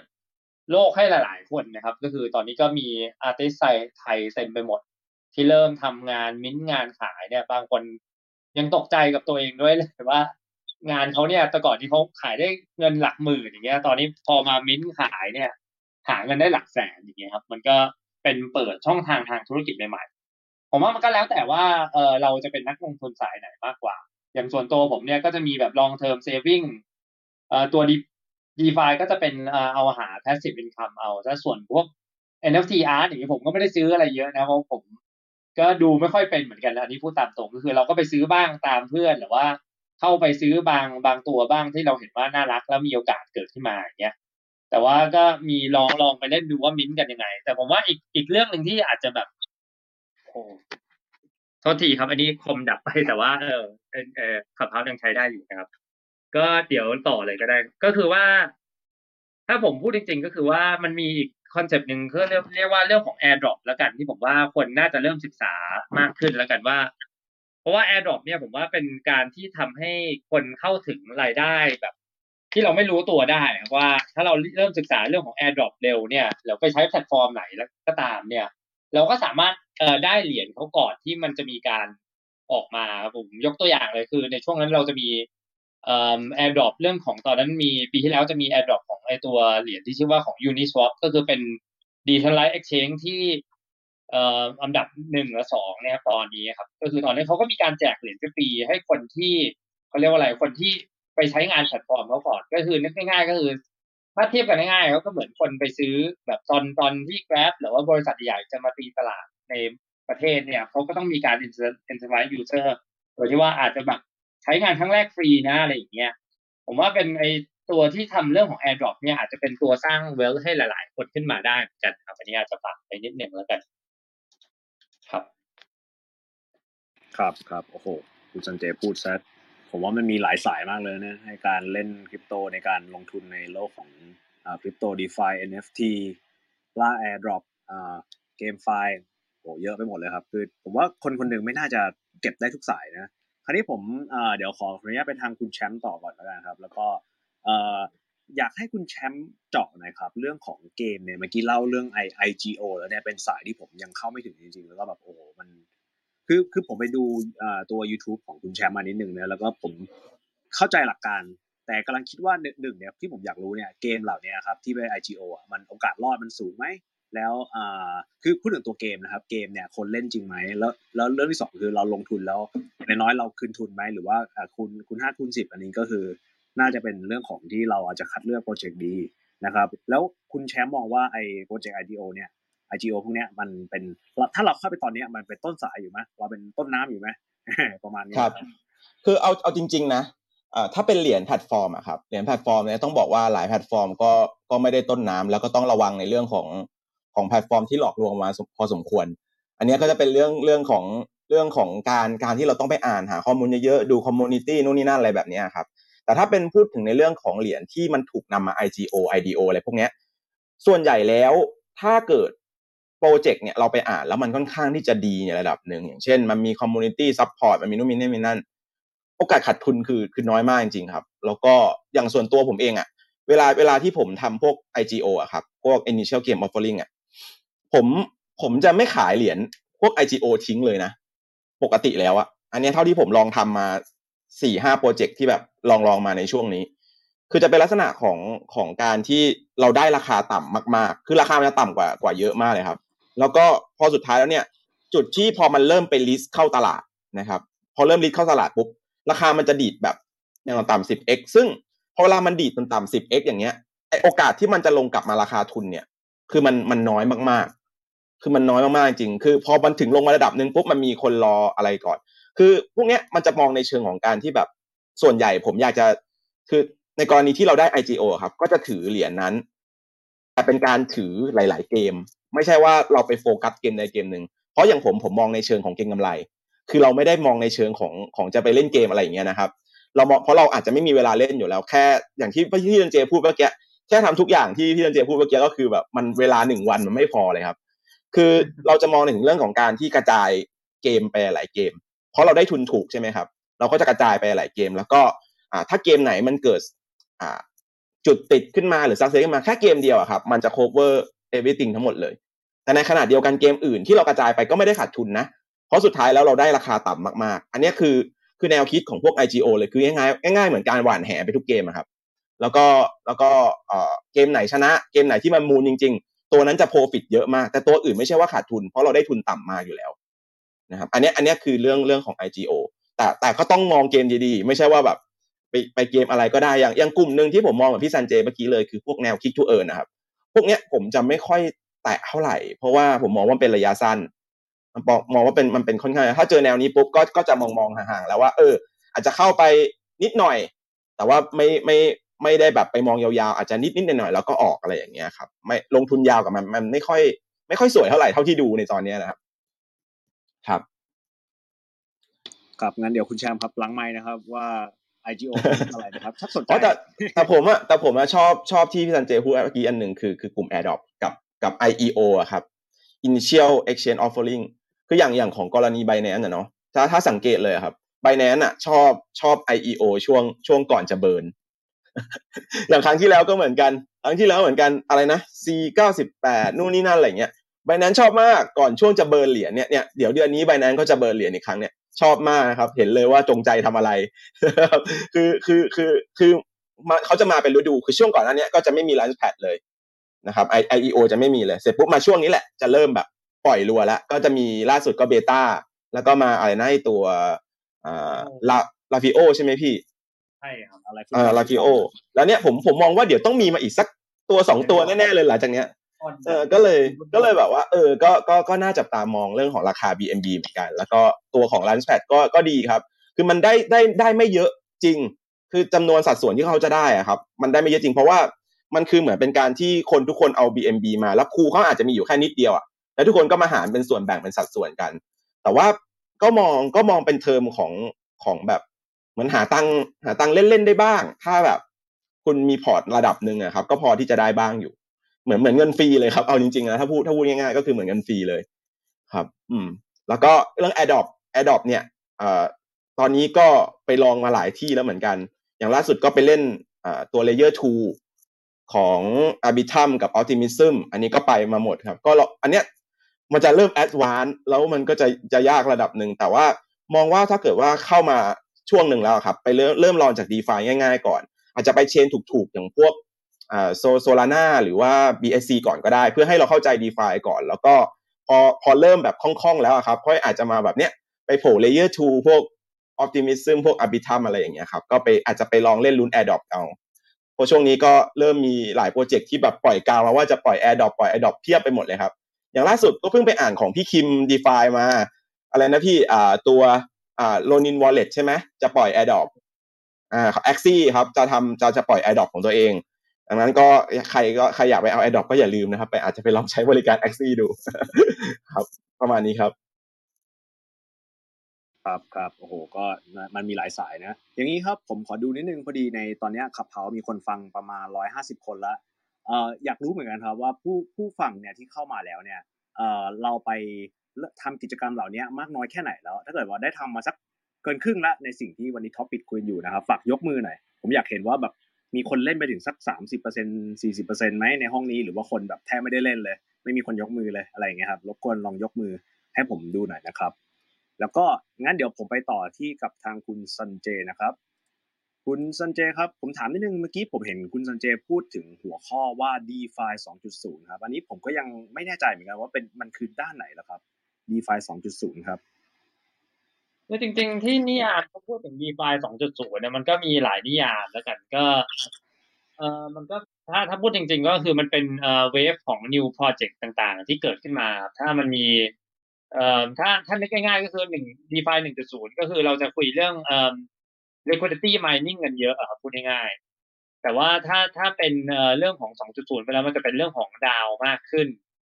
แล้วก็เป็นพวกเอ่อโปรเจกต์ใหม่ๆ อย่างเช่นเอ่อที่เขาคุยกันอยู่ตอนนี้ก็จะมีเรื่องของ Olympus DAO อย่างเงี้ยครับที่ที่เกิดขึ้นมาเอ่อที่มันใช้ไอตัวย่อว่า OHM แล้วก็มีเอ่อพวกอะไรอะ M ไอ Rary Capital อย่างเงี้ยที่มีไอตัวไอไอเหรียญชื่อ RGT มี Abracadabra อย่างเงี้ยที่ให้ user วางเงินได้แล้วก็ได้บอกดอกเบี้ย แล้วมีการทำแอดวานขึ้นมาพูดง่ายๆเลย เทียบกับ DeFi 1.0นะผมว่า มันถ้าพูดถึง DeFi 1.0แล้วก็จะนึกถึงพวก Aave Uniswap Compound Maker อย่างเงี้ยครับที่เป็น top tier DeFi แล้วกันอันนี้ผมพูดอย่างเงี้ยแต่ว่าถ้าเป็น2.0มันก็จะมีอะไร advance มากขึ้น แล้วก็น่าจะตอบตอบโจทย์มากขึ้นแล้วกันอันนี้อันนี้มันก็ยังอยู่ในเชื่องเอ่อ early stage นะผมว่าอย่างนั้นมากกว่า ครับครับ อย่างนี้นี่เองครับเออแต่เมื่อกี้ผมเห็นคุณซาเจพูดหนึ่งอย่างนะผมผมสนใจตรงนี้นะไอ้ click to earn เนี่ยมันน่าสนใจถ้าเกิดว่าแบบ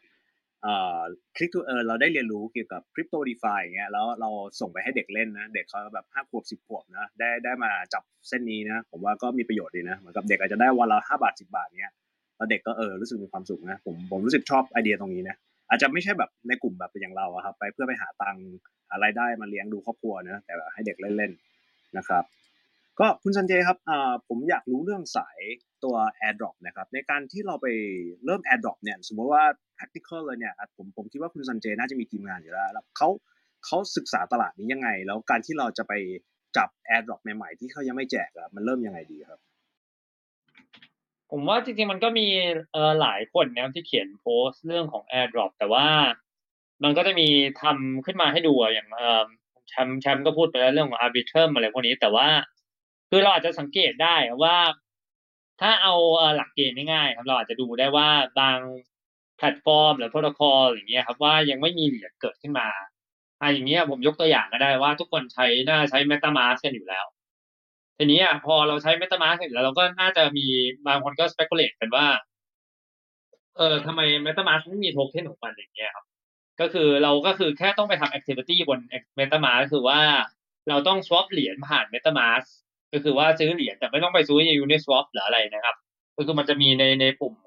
MetaMask ที่มันมีการให้เหมือนเราแลกเปลี่ยนเหรียญได้เลย มันก็จะไปหา best rate เลยว่าว่ากันให้เราอย่างเงี้ย แล้วก็ทำผ่านตัวของเขาพอเราทำธุรกรรมอย่างนี้เกิดขึ้นมา เราก็เหมือนคล้ายๆว่ามีส่วนร่วมในแพลตฟอร์มเขาแล้ว ก็เหมือนมีการสร้างรายได้ให้เขาแล้วก็มีใช้ใช้งานแพลตฟอร์มเขาไปแล้ว ก็ถ้าล่าสุดถ้าปีนี้ที่คนได้เยอะๆ ผมก็จะดูไอ้แพลตฟอร์มที่ชื่อว่า DYDX ครับ นี่ CEO เขาค่อนข้างเก่งมากเคยอยู่ Coinbase มาก่อน เอ่อตอนนี้ AirDrop ที่คนได้มาบางคนเนี่ยไปทำมาประมาณเกือบเกือบสองปีที่แล้วนะ ตอนนี้เออเหรียญเขาแจกมาปีนี้นะครับ ได้เงินมาบางคนที่ได้มาหลักแสนหลักล้านบาทเลยก็ตามเนี่ยผมว่ามันเป็นเขาเรียกว่าช่องทางหนึ่งนะครับ ที่ว่าสมมติเราเป็นคนที่เป็นทุนมีทุนต่ำแต่มีความรู้แล้วก็พยายามศึกษาเรื่องของ tech ครับ เราก็อาจจะไปทำเล่นพวกแพลตฟอร์มใหม่ๆที่มันยังไม่มีเหรียญจริงๆมันมีบล็อกอะไรเต็มไปหมดนะออนไลน์นี่หาได้เลยว่าเออ AirDrop แบบแพลตฟอร์มไหนยังไม่มีเหรียญจะแจก AirDrop หรือเปล่าไม่ว่าจะเป็น MetaMask อย่างเงี้ยอีกอันนึงก็เป็นแบบเออ OpenSea ก็ตามอย่างเงี้ยเขาก็มีการ speculate กันว่าเออถ้า OpenSea ทำเหรียญขึ้นมาเนี่ย มันก็จะมีดูให้ดูว่า tier ว่าต้องไปมิ้นเท่าไหร่เคยซื้อขายเอ่อในแพลตฟอร์ม OpenSea กี่ครั้งอย่างเงี้ยมันก็จะมีคนจำนวนหนึ่งอะที่ว่าคล้ายๆว่า speculate แล้วกันว่าอย่างนี้ว่า เออแพลตฟอร์มนี้มันไม่มีเหรียญนะมันน่าจะแจกเหรียญแล้วทำเหรียญขึ้นมา แล้วก็ incentivize user เราก็จะมีแบบเอ่อการวิเคราะห์การหาข้อมูลพวกนี้ครับ แล้วก็ถ้าว่างๆก็จะไปนั่งกดเล่นลองดูคือกดแบบสำคัญนะไม่ได้ว่ากะว่าต้องบางคนผมก็เห็นว่าทำเป็นกิจลักษณะเลยนะครับ ก็คือว่าทำมาเป็นแบบโอ้โหหลายสิบร้อย wall สิบหลายสิบ wallet เนี่ยไปปั๊ม wallet เอาแล้วก็ไปหาแพลตฟอร์มพวกนี้ แต่ผมว่าตอนนี้มันค่า gas fee อะมันค่อนข้างแพงพอสมควร ถ้ายิ่งไปใช้ Ethereum นี่ผมก็ไม่แน่ใจว่าจะคุ้มหรือเปล่านะ แต่ว่าในสมัยก่อนๆเนี่ยก็มีคนทำอย่างนี้กัน แต่ว่าผมว่าเอ่อการที่เราไปลองใช้แพลตฟอร์มเขาแล้วก็ได้ incentivize โดยการที่เขาแจกเหรียญมาเนี่ยผมว่าก็เป็นอีกอย่างหนึ่งที่เป็นช่องทางแล้วกันถามสามารถทำให้คนเอ่อหารายได้ด้วยที่ไม่ต้องมีต้นทุนสูงแล้วกันพูดอย่างนี้ดีกว่า ก็คือเหมือนแค่เราไปลองเล่นแพลตฟอร์มเขา แล้วก็มีส่วนร่วมกับเขาเนี่ย เราก็มีส่วนที่ว่าอาจจะได้เหรียญของเขามาซึ่งเหรียญของเขาเนี่ยเราก็ไม่รู้หรอกมูลค่ามันจะไปเท่าไหร่ แต่ว่าถ้าเราได้มาแล้วก็บางครั้งมันก็มีมูลค่าสูงกว่าที่เราคิดไว้เหมือนกันนะครับ ก็อย่างเอ่อช่วงแรกที่ตอนปีที่แล้วที่เราทำกันก็ไปไปใช้ไอ้ Uniswap กันอย่างเงี้ยตอนนั้นเขาแจกมาประมาณ400กว่าเอ่อยูนิมั้งตอนนั้นมันมาขึ้นมาแบบไม่กี่เหรียญเนี่ยมั้งคนก็หา ขายกันไปโอ้ตื่นเต้นแล้วว่าได้เอ่อประมาณหมื่นกว่าบาทห้าร้อยเหรียญพันเหรียญเนี่ยผมไม่แน่ใจนะแต่ตอนนี้ถ้าถือมาถึงทุกวันนี้นี่เป็นแสนบาทเลยนะครับว่ามันก็แล้วแต่เหมือนกันว่าเราเราได้ได้มาเหรียญพวกนี้ได้มาแล้วเนี่ย จะถือได้นานขนาดไหนเหมือนกัน ครับครับโหดมากครับในการลงทุนโลกของอันนี้นะครับ เรา ไม่รู้จะเรียกว่าเหมือนซื้อลอตเตอรี่ดีป่ะนะ airdrop เนี่ยแต่ก็เราถ้าเราทำเป็นเราหาผมว่ามันดีทางดีกว่าลอตเตอรี่นะครับจริงๆแล้วถ้าพูดอีกมุมหนึงคือลอตเตอรี่เออใช่ครับอาจเสียใช่ไหมแต่ว่าอันนี้คือว่าเหมือนเราไม่ได้ถึงกับซื้อลอตเตอรี่แต่เราแค่ไปมีส่วนร่วมในแพลตฟอร์มเขาอะครับ แต่เราก็มีรู้อยู่แล้วเขาต้องแจกเหรียญแน่นอนอะบางบางอันนี่รู้เลยนะว่าต้องมีเหรียญออกมาแน่นอนเราก็คือแค่ไปทำไปรอไปจองใช้อะครับง่ายๆก็คือเหมือน incentivize user ครับ ก็คือถึงถึงผมน่าจะพูดเรื่องของว่าปีนี้มันน่าจะเป็นเหมือนที่เทรนด์มันจะกลายเป็นเว็บ 3.0 มากขึ้น ก็คือว่าต่อไปเนี่ยคนตัวกลางอย่างพวกแพลตฟอร์ม 2.0 ที่เราเห็นกันเนี่ยไม่ว่าจะเป็น Facebook หรือ Uber Grab อะไรก็ตามเนี่ยมันยังเป็น 2.0 โมเดลหรือเว็บ 2.0 โมเดลซึ่งในในเว็บ 2.0 โมเดลอะมันเหมือนว่าตัวแพลตฟอร์มคนกลางจะกินทุกอย่าง โดยเช่นเช่นเชิง แต่พอมันมันกลายเป็นเว็บ3.0 3.0โมเดลก็คือกลายเป็นเอ่อ decentralize มากขึ้นก็คือว่ากระจายอำนาจให้คนมากขึ้น ก็คือว่าคนที่มีส่วนร่วมในแพลตฟอร์มครับ ก็ต้องได้ผลตอบแทนไปด้วยว่าง่ายๆอย่างนั้นมากกว่า ครับดังนั้นคนไทยทุกคนนะครับ เราเลิกซื้อหวยนะครับ เรามาเรามาซื้อคริปโตเนี่ยครับ แล้วก็เอ่อมันมีมันมีความเชี่ยวชาญเนอะถ้าเราสามารถหาหารายได้จากฝั่งนี้ได้นะ ก็เอ่อหาความเข้าไปนะครับ ก็เดี๋ยวเดี๋ยวจะกลับมาที่ทางคุณแชมป์หน่อยนะครับ คุณแชมป์เออครับครับครับอะแล้วหรือว่ามีอะไรเสริมจากทางหัวข้อเมื่อคือกี้คือผมว่าชอบเรื่องที่พูดพูดเมื่อกี้ของพี่ซันเจมากคือเรื่อง Adopt ครับ คืออย่างนี้ครับ Adopt เนี่ยคือคือผมอยากคือจริง ๆ มันเหมือนมันเหมือนว่ามันเป็นเงินฟรีแหละ แต่ว่ามันมันก็ไม่ได้ฟรีขนาดนั้น คือมันก็จะมีเรื่องของค่าธรรมเนียมอะไรด้วยเนาะแต่ทีนี้คือผมมองว่าจริง ๆ อะ อยากให้ให้ดูถึง ถึงอีกจุดหนึ่งที่มันได้ประโยชน์มากกว่าการได้ Adopt ละกัน คือ ถ้าเกิดว่าเราเป็นคนที่เหมือนอะเขาเรียกว่า Airdrop Hunter นะครับนักล่า Adopt อย่างเงี้ย เราได้ไปลองเล่นหลายแพลตฟอร์มครับ คือเราจะเห็นเทรนด์ของแพลตฟอร์มเยอะมาก อย่างอย่างกรณีของผมเองที่เป็นเทรดเดอร์เนี่ยผมอะชอบไปลองชอบไป explore ทุกที่อย่างที่เคยพูดนะครับชอบไปลองนู่นลองนี่หมด ส่วนหนึ่งอะอ่าก็จะไปที่ที่เขาบอกว่ามันจะได้ airdrop ด้วยแหละอ่าอันนี้อันนี้จุดประสงค์หนึ่งแต่อีกจุดหนึ่งก็คือเราอยากไปลอง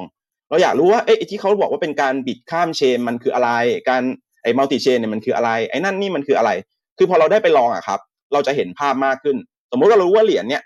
อ่าเราจะลงทุนในเหรียญตัวนี้อยู่ แต่เราไม่เคยใช้แพลตฟอร์มมันเลยอะครับ แต่เราแค่ไปอ่าน paper ของคนอื่นมาแล้วบอกว่าเออมันดีอย่างนั้นมันดีอย่างนี้อ่านบทความคนอื่นมาดีอย่างนั้นดีอย่างนี้ มันไม่เหมือนกับการที่เราลงไปลองลองกดเองคลิกเองดูว่าปัญหามันคืออะไร รู้ว่าเออข้อดีมันคืออะไร มันดีกว่าที่อื่นที่เรา ไปสัมผัสมาหลายแพลตฟอร์มยังไงเนี่ยผมว่าอันนี้มันเป็นข้อดีมากๆเลยของการที่เราไปลองหาอะไรพวกนี้ แล้วก็เหมือนเป็นการร่วมสนุกอะว่าอาจจะมีลุ้น a อ r d r o p ระหว่างทาง ซึ่งตอนนี้ถ้าไปดูของต่างประเทศ หรือจริง ๆ ผมแนะนำช่องของพี่อิงอะครับ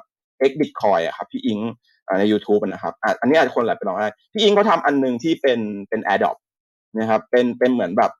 อ่าล่า a อ r d r o p เลยแล้วเขาอะจะมีว่าเขาไปเอาของต่างประเทศมาที่เป็นเหมือนตารางเลย เว็บนั้นลองเข้าไปทำปุ๊บ checklist เว็บนี้ลองเข้าไปเล่นปุ๊บ checklist checklist เนี่ยผมไปไล่ทำอยู่ครับ มีแบบน่าจะสี่สิบห้าสิบโปรเจกต์เลยตอนนี้ที่แบบไปลองดู แต่ว่ามันเสียมันก็เสียค่าแก๊สแหละ แต่ว่าไปลองเล่นดูนะครับ ถ้าสนใจตัวไหนอย่างเงี้ยมันจะมีบอกเลยว่าไอ้ตัวนี้ทำอะไรตัวนี้ทำอะไรอย่างเงี้ย อันเนี้ยไปลองผมว่าแนะนำครับ ถ้าเกิดว่าใครสนใจด้านนี้จริงๆอะไปลองเล่นดูก็ได้เพื่อให้เรารู้รู้ว่าแพลตฟอร์มแต่ละแพลตฟอร์มมันคืออะไร มันจะเป็น advantage ต่อการลงทุนในอนาคตด้วยครับ ครับครับเหมือนเหมือนผมจะเคยเห็นโพสต์นี้แล้วเหมือนกันน่าจะเป็นคุณเห็นชื่อว่าคุณกันนะโพสต์ตัวเอ่ออะไรนะ Google Sheet ตัวเนี้ยแล้วก็โอ้โหมีลิสต์เป็นร้อยเลยให้ไปเล่น AirDrop วิธีการพลิกแพลงการใช้แพลตฟอร์ม ผมว่าก็เป็นสิ่งที่ดีนะคือเหมือนได้ได้ใช้เหมือนไงเดียวได้ใช้สินค้าของเขาจริงๆอะไรเงี้ยแล้วได้ใช้ลิ้มลองการใช้งานของบล็อกเชนอะไรเงี้ยครับครับก็เอ่อผมถามคุณแชมป์ต่ออีกหน่อยแล้วกันครับ ก็ครับที่เดี๋ยวเดี๋ยวตอนเนี้ยเมื่อกี้ผมอ่าให้คนยกมือเนอะ ก็ดูเมื่อกี้มีไม่ถึงสิบคนเองนะครับคนที่เข้ามาเล่นสายนี้งั้นผมขออีกรอบครับ ทุกคนรบกวนลองยกมือหน่อยถ้า เรายังไม่เคยเล่นแบบแนวแหวกแหวกแนวเนี่ยนี้มาก่อนเลย ผมจะได้รู้ว่าเออเนี่ยเป็นอะไรที่ใหม่มาก แล้วคนยังไม่กล้าลองมาก่อนนะครับเพราะว่าเมื่อกี้อ่าร้อยห้าสิบคนนะครับมีมีคนยกมือไม่ถึงสิบเองเราอยากรู้ว่ามีใครยังไม่ได้ลองเหล่านี้เองเลย เราอยู่แค่บิตครับแล้วก็เทรดในประเทศไทยอะไรเงี้ยครับยังไงฝากยกมือหน่อยนะครับผมอยากเห็นว่าเป็นการลงทุนที่คนเขาเข้าถึงไหมหรือยังเข้าไม่ถึงเลยนะครับ ครับคุณแชมป์ครับเอ่อผมอยากให้คุณแชมป์เล่าเรื่องเอ่อ Bitcoin dominance หน่อยครับ มันคืออะไรครับ ฟังเอ่ดูอเผื่อครับผมเผื่อใครไม่รู้จักว่ามันคืออะไรครับอ่า Bitcoin จะเป็น dominance กราฟด้วยได้ครับ Bitcoin dominance เนี่ยมันก็คือเหมือนเหมือนสัดส่วนของตัว Bitcoin ครับ เหมือนไม่ market share แล้วกันเรียกง่ายๆภาษาแบบธุรกิจหน่อยก็คือเหมือนส่วนแบ่งการตลาดของตัวของตัว Bitcoin เทียบกับเหรียญทั้งหมดในตลาดนะครับ อย่างช่วงเนี้ยอ่า Bitcoin dominance เนี่ยอย่างสมัยก่อนเลย Bitcoin dominance เนี่ยเราจะเห็นว่ามันจะอยู่แบบเขาเรียกว่าอะไร มันจะอยู่ค่อนข้างแบบเหนือกว่า 50%คือมันจะกินส่วนแบ่งการตลาดเนี่ยเทียบกับเหรียญทุกเหรียญเลยนะครับเทียบเหรียญทุกเหรียญเนี่ยอยู่อยู่เกิน 50%ซะเยอะ แต่พอมาในช่วงเนี้ยครับช่วงที่อ่าเป็นกลุ่มที่เป็นเหมือน ถ้าจะให้เรียกก็ all coin season ละกันเป็นช่วงที่แบบเหรียญเล็ก ๆ เหรียญที่เป็นโปรเจกต์อื่น ๆ ที่ไม่ได้เกี่ยวกับ Bitcoin ครับ เริ่มที่จะแบบเข้ามามีราคาขึ้นสูง มีวอลลุ่มเข้า มีคนมาสนใจ มีคนมาทำโปรเจกต์ มีคนมาทำพวกกลุ่ม smart contract พวกอ่า productivity ให้มันเกิดขึ้นในโลกของคริปโตเยอะขึ้นเนี่ย มันก็เหมือนไปแย่งส่วนแบ่งของของของบิตคอยมานะครับช่วงนี้ก็จะเห็นว่าบิตคอยเองก็ก็จะถูกกินส่วนแบ่งมา จนจนเหลือแบบต่ำกว่า 45แล้วครับช่วงนี้เนาะก็อย่างช่วงก่อนหน้านี้ก็คือลงไป 40%เลย เหลือแค่เหลือบิตคอยในระบบเทียบกับออคอยทั้งตลาดแค่ 40% ซึ่งตรงนี้เนี่ยไอตัวบิตคอยโดมินนเนี่ยครับมันเป็นตัวที่เอาไว้มองถึงถึงเงินเข้าไหลเข้าไหลออกได้ระดับหนึ่ง แต่มันจะมีความซับซ้อนของมันระดับหนึ่งนะครับ แต่ว่าถ้ามองกันตรงๆอะมันก็เหมือนว่าเออมันช่วงนี้เงินอ่าอยู่ในบิตคอยเยอะนะ ช่วงนี้เงินออกจากตลาดนะ ช่วงนี้เงินไหลไปเอาคอยนะพวกบิตคอยโดเมินนนะครับจะเอาไว้สังเกตตรงนั้นได้ แล้วก็จะเห็นถึงไซเคิลด้วยว่าอย่างเช่น เขาบอกว่าช่วงไหนที่ อันนี้ถ้าจากถ้าจากถ้าจากในอดีตนะครับ ช่วงไหนที่ตัวตัวบิตคอยโดมินนมันลงแบบต่ำมาก ๆ ช่วงนั้นให้ระวังพวกแบบ อาจจะมีฟองสบู่เล็ก ๆ ที่เกิดขึ้นในโลกคริปโตได้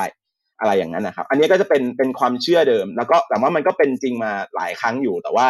ในช่วงนี้เนี่ยด้วยด้วยปีนี้เนี่ยอย่างที่ผมผมคุยกับพี่ซันเจก็คือแบบเออเซติเมนตลาดมันเปลี่ยนอะมันหลาย ๆ อย่างมันดูแบบ มันดูมันมีอะไรให้ทำระหว่างที่ที่แบบ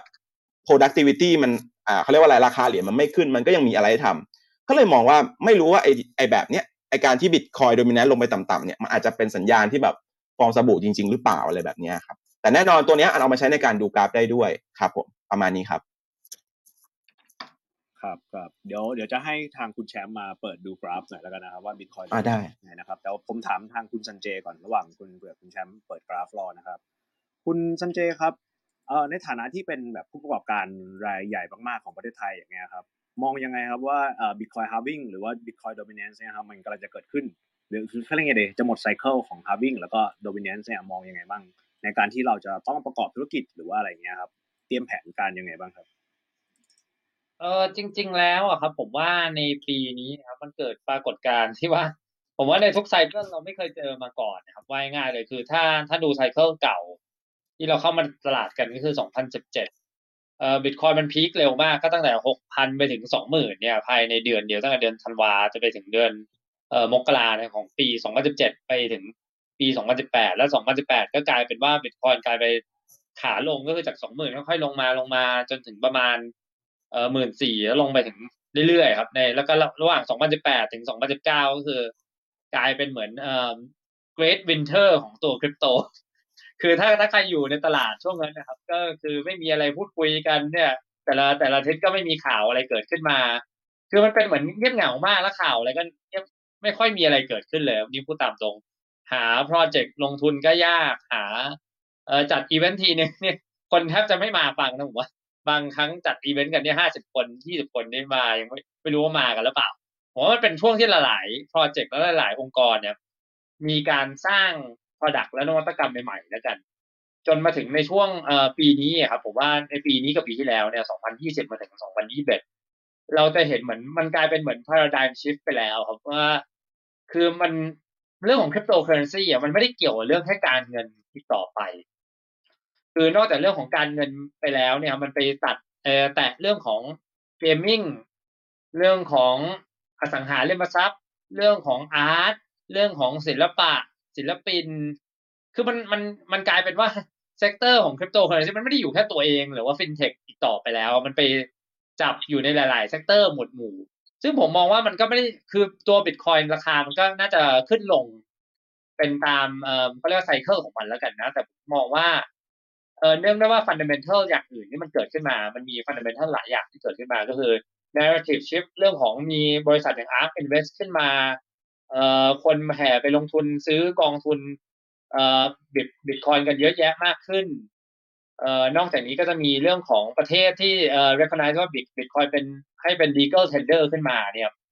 ผมว่ามันก็เป็นอะไรที่น่าสนใจมากก็คือว่าเราไม่ไม่ไม่อาจจะไม่คาดฝันเรื่องพวกนี้มาก่อนก็ได้ แต่ผมว่ามันก็เกิดขึ้นมาแล้ว แล้วมันก็เป็นเหมือนคล้ายๆเลปูพื้นหรือปูพื้นฐานสำหรับ ปีต่อๆมาที่เกิดขึ้นมา ผมคิดว่าเราอาจจะไม่ไม่ได้เห็นแบบซูเปอร์แบร์ไซเคิลอีกต่อไป แต่เราจะเห็นการเรื่องของราคาปรับตัวขึ้นลงมันก็เป็นเรื่องปกติอยู่แล้วนะในตลาดนี้ แต่เราอาจจะเห็นเรื่องของเอ่อ family office เข้ามาในอุตสาหกรรมนี้เยอะขึ้น บริษัทใน traditional finance นะครับ เริ่มเข้ามาเล่นไม่ว่าจะเป็นแบงก์ต่างๆ ที่เราเห็นแล้วใช่ไหมในประเทศไทยหรือต่างประเทศก็ตามเนี่ย เริ่มลงทุนในบริษัทด้านคริปโตเคอเรนซีเราเกี่ยวด้านฟินเทคมากขึ้น เอ่อไม่ว่าจะเป็นตัวอย่างวีซ่าเองก็ตามเนี่ยครับเขาก็ทำเรื่อง NFT อยู่ แล้วก็ศึกษาเรื่อง Bitcoin หรือว่า Twitter เองเนี่ยก็เอ่อปลดล็อกเรื่องนี้ไปแล้ว PayPal ก็ปลดล็อกเรื่องนี้ไปแล้วผมว่าสุดท้ายแล้วมันจะกลายเป็นเรื่องของ mass มากกว่า แล้วก็ narrative มันจะไม่เหมือนเดิมต่อไปแล้วครับ ผมก็เลยมองว่าทิศทางตลาดในขาในมุมภาพใหญ่มันก็ยังอยู่ขาขึ้น แต่ถามว่าเราจะเห็น bear cycle แบบที่เกิดขึ้นมาไหมผมว่าคงอาจจะไม่เห็นอย่างนั้นแล้ว แต่ว่า มันอาจจะเห็นเหรียญหรือว่าเทรนด์ของเหรียญนะครับไปตาม sector ที่ว่าเป็นกระแสในช่วงนั้นมากกว่าแล้วกัน อย่างช่วงนี้ปีเอ่อตั้งแต่เดือนสี่มาถึงตอนนี้เราจะคุยเรื่องเหรียญ DeFi อาจจะไม่หวือหวาอะไรมากนะแต่เราจะคุยเรื่องเหรียญ GameFi gaming มามาเยอะขึ้น เดี๋ยวต่อไปอาจจะคุยเรื่องเหรียญเกี่ยวกับเรื่อง storage coin หรือเปล่า หรือว่า layer 2หรือเปล่าอย่างเงี้ย มันอาจจะต้องมาจับเทรนด์ด้านนั้นนะครับมากขึ้นนั่นเอง คิดว่าอย่างนี้นะมุมมองของผม ครับครับเนี่ยเมื่อกี้เห็นคุณป้อมพาวุฒิมาแวะมาแป๊บหนึ่งนะครับนึกว่าจะชวนคุยซะหน่อยครับไปไปซะแล้วนะครับ ก็ไม่เป็นไรครับเดี๋ยวเผื่อแกขึ้นมาอีกรอบครับ ครับเชิญมาเรื่อยๆได้ไม่เป็นไรค่ะชวนเชิญมาเรื่อยๆเลยนะครับเดี๋ยวทักทุกห้านาทีเลยนะครับ แกสนใจคุณแชมป์กับคุณชันเจนิดนึงค่ะมีประเด็นอยากคุยด้วยอ๋อครับครับเดี๋ยวเดี๋ยวชวนรอชวนกลับมาใหม่ ได้ได้ได้โอเคค่ะ ครับครับงั้นเดี๋ยวผมให้คุณแชมป์แชร์หน้าจอหน่อยแล้วกันนะครับเล่าได้ให้ฟังคหน่อยรับช่วงนี้เป็นยังไงบ้างครับเดี๋ยวจะเปิดหน้าจอเต็มเลยแล้วกัน ได้ครับกูนะครับอ๋อใครนิดนึงครับ ใครที่ดูอยู่บนอ่าขับเฮานะครับ ก็จะไม่เห็นหน้าจอนะก็ไปดูในฟินทอของเราได้นะครับ ก็บน Facebook นะครับ หรือบน YouTube ก็ได้นะครับ ก็ฟินทอนะครับ ตามชื่อตัวข้างบนนี้เลยนะครับเผื่อจะได้เห็นกราฟ ครับผมเชิญครับนะผมก็ ครับก็จริง ๆ จริง ๆ ก็ผมคิดเหมือนพี่ซันเจเรื่องหนึ่งอะอันนี้เสริมพี่ซันเจนิดนึงคือ เรื่องของเรื่องของ narrative ของตลาดนะครับ คือเมื่อก่อนอะ เวลาที่มันมีพวก bear cycle ยาวๆ bear market ยาวๆ เราจะไม่เหมือนไม่มีอะไรทำในโลกคริปโตอะครับ แต่ตอนนี้ถ้าเกิดว่าผมก็นั่งคิดเล่นๆนะ เออ ถ้าเกิดว่าสมมุติว่ามันมันมี bear market มาจริง ๆ มันก็จะทำให้แบบเราก็ยังมีอย่างน้อยอะเรายังเนี่ยเรายังมีกิจกรรมอื่นๆ เรายังด่าดีฟาได้ เรายังเอ่อ NFT เกมได้ ซึ่งพอเราคิดอย่างนี้แล้วครับ มันจะอีกไอเซตหนึ่งมันจะโผล่ขึ้นมาคือ เออ อย่างเงี้ยเท่ากับว่าตลาดนี้มันก็จะไม่เงียบเหมือนเมื่อก่อนนะสิแสดงว่า อย่างถ้าเกิดแบร์จริงๆมันอาจจะแบร์ไม่นานหรือเปล่า หรืออะไรแบบนี้ครับ อันนี้ก็จะเป็นสิ่งที่ที่แบบเราคิดขึ้นมานะครับ แต่ว่าเราไม่รู้ว่าความจริงมันจะเป็นยังไงเหมือนกัน แต่ว่าเนี้ยถ้าถ้ามองจากตอนเนี้ยมันก็จะเป็นอย่างนั้นอะทีนี้มาดูที่ในส่วนของ BC dominant นะครับ จากกราฟอะเนาะก็จะเห็นว่าตอนเนี้ยครับเนี่ย BC นั้นอยากจะให้ดูตั้งแต่ช่วงปี 2017-2018 เลยเนี่ยครับช่วงช่วงตรงเนี้ยถ้าเราเห็นนะเนาะตรงเนี้ย BC เมื่อก่อนเนี่ย สมัยก่อนอะมันแทบจะเป็นตัวเดียวตลาดเลยก่อนช่วง 2017 เนี่ยนะครับ จะเห็นว่าโดมิเนนต์ของตลาดเนี่ยมันอยู่แบบเติบแปดสิบเก้าสิบเปอร์เซ็นต์ทางกะเพรานะครับ เป็นเป็นช่วงปลายปี 2016 นะครับที่อ่าทำใช่ครับเพื่อครับคนในกะเพราครับ ได้ครับ ก็เนี่ยช่วง 2016 2017 เนี่ยจะเห็นว่าแบบบิตคอยมันมันแทบจะแบบ Market Share มันเป็นแบบ 95%ในตลาดเลย แล้วก็ตอนนั้นก็จะเริ่มมีพวก ICO อะไรเกิดขึ้นมาใช่ไหมครับ ทีเนี้ยอะก็จะเห็นทุกคนก็ได้ข่าวก็คือ ICO เกิดปุ๊บอะบิตคอยโดมิ n น n ์ล่วงเลยครับ ใช่ไหมเพราะว่ามันเหมือนว่าเงินในตลาดเนี่ยเมื่อเทียบกันแล้วเนี่ยมันไหลไปเนี่ยเอาคอยเยอะนะครับ ก็ทำให้บิตคอยโดมิ n น n ์เนี่ยลงมาเหลือแบบ 35นะครับเหลือลงมาเหลือแบบ35เปอร์เซ็นเมื่อเทียบกับเงินในทั้งตลาดนะครับ ตรงนี้ก็จะเห็นว่าช่วงนั้นเนี่ยพอมันเกิดไซเคิลแบบนี้ปุ๊บปุ๊บเนี่ยบิตคอยมันลงมาต่ำปุ๊บมันเกิดสิ่งที่เรียกว่าตอนนั้นเกิดฟองสบู่ ICO เกิดขึ้น อาจจะเป็นเพราะเป็นการระดมทุนที่ยังไม่ได้แบบเกิด productivity จริง ไม่ได้มีอะไรมาให้ทำต่อ ไม่ได้มีอะไรมาให้หาเงินได้ต่อเป็นเหมือน อย่างที่พี่ซันเจพูดนะครับ คือเป็นการขายฝันไปก่อนนะครับมันก็เลยทำให้ตลาดเนี่ยเกิดการแคสแล้วเราก็ซึมซึมกันยาวๆเลยครับ มาในช่วงในช่วงอ่าเขาเรียกว่าอะไร ในช่วงแบบสามสามปีได้นะตั้งแต่ปี 2018 นะครับ จนมาถึงเอ่อเนี่ยครับช่วง 2021 ตลาดถึงจะเริ่มฟื้น ซึ่งช่วงนั้นอะเหมือนเงินนะครับ มันก็จะไหลกลับไปบิตคอย เพราะว่ามันไม่เกิดโปรเจกต์ไม่เกิด productivity อะไรใช่ไหมครับ เงินก็จะไหลกลับไปบิตคอยจนสุดท้ายเนี่ยบิตคอยครับโดมิ n น n เนี่ยกลับขึ้นไปอยู่ประมาณแบบ 70 กว่าเปอร์เซ็นต์นะครับกลับขึ้นไปอยู่ 70 กว่าเปอร์เซ็นต์แล้วก็มีมาช่วงปีนี้นะครับที่เราจะเริ่มเห็นละอ่า con smart contract เกิดอ่าตัว d e f i เกิดตัวเกม NFT เกิด Bitcoin ตอนนี้ครับณปัจจุบันนะอ่าเคยลงไปต่ำสุดอยู่ที่ประมาณ 39เปอร์เซ็นต์ นะครับแล้วก็มีขึ้นมีขึ้นมาตอนนี้มีขึ้นไปแล้วก็มีมาอยู่ตอนนี้ครับประมาณ 44เปอร์เซ็นแต่ว่าถ้าให้ดูในภาพรวมตอนนี้ครับเหมือนจะเริ่มพลิกหัวลงมาอีกแล้วก็จะเห็นว่าเนี่ยพอพอ BEC dominant มันเริ่มพลิกหัวครับ เราก็จะเห็นว่าตัวอ่าตัว all coin นะครับหลาย ๆ ตัวตอนนี้เริ่มตอนนี้ณขณะนี้เลยคือดีดดีดกันระดับหนึ่งนะครับเนี่ยอันนี้ก็จะเป็นเหมือน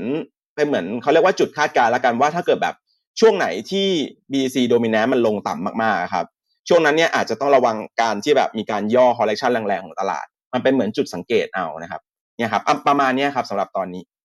อ่าเรื่อง BC dominant ครับอืมแต่จริงๆมันมีมันมีความลึกของมันมากกว่านี้อีกอีกระดับหนึ่งซึ่งอันนั้นเนี่ยมันต้องเปิดหลาย ๆ กราฟดูอะครับอันอันนั้นจะยากนิดนึงใช้เวลาอธิบายนานครับน่าน่าจะน่าจะไม่เหมาะกับตรงนี้ครับผมครับงั้นคุณแชมป์แชร์อาจจะเป็นแชร์ดูกราฟภาพรวม อาจจะเป็นเอ่อ total ของตลาดคริปโตอ่าหรือว่า อ่าบิตคอยน์ก็ได้ครับคุณแชมป์เนี่ยครับว่าดูตัวอันเนี้ยณตอนเนี้ยครับกราฟ total ผมอะอันนี้คืออันบนสุดเลย อันเนี้ยจะเป็นคริปโต total market cap ณปัจจุบันนะเนาะณปัจจุบันเนี่ยเราจะเห็นว่า total market cap ตอนเนี้ยครับเมื่อเมื่อต้นปีอะเนาะเราเราคุยกันเราคุยกันว่าแบบเออบิตคอยน์แบบขึ้นมาหนึ่ง trillion ได้นี่ก็แบบดีใจแล้วใช่ไหมครับ แบบเอ้ยแตะแตะหนึ่ง trillion ไม่ใช่บิตคอยน์ทั้งตลาดเนี่ยขึ้นมาหนึ่ง trillion ได้นี่ก็คือดีใจแล้วแต่ว่าพอเอาจริงๆเนี่ยตอนอย่างปีเนี้ยคือขึ้นไปสูงสุดก็คือ 2.5 trillion 2.5 ล้านล้านนะครับ US คือแบบสูงมาก แล้วตอนนี้ครับ มันมีลุ้นที่จะ break break new high ที่ 2.5 trillion ได้แล้วนะครับเนี่ยก็คือขึ้นมาค่อนข้างจะยกตัวสวยพอสมควร ก็เลยมองว่าแบบเออถ้าทั้ง total market cap เนี่ยดูดีพอสมควรนะครับ ทีนี้ผมอยากให้ดู total market cap อีกอันหนึ่งอันเนี้ย total market cap 2อันเนี้ยคือทั้งตลาดคริปโตเป็นเป็นเขาเรียกว่าอะไรอ่าเป็นอ่าส่วนอ่าจำนวนเงินในตลาดคริปโตทั้งหมด แล้วแต่ว่าตัดบิตคอยออก ตัวนี้เนี่ยก็ดูน่าสนใจเหมือนกันคือตลาดราคามันจะล้อกันนะครับ แต่ว่าเนี่ยตอนนี้มันขึ้นมา 1.33ทิลเลียน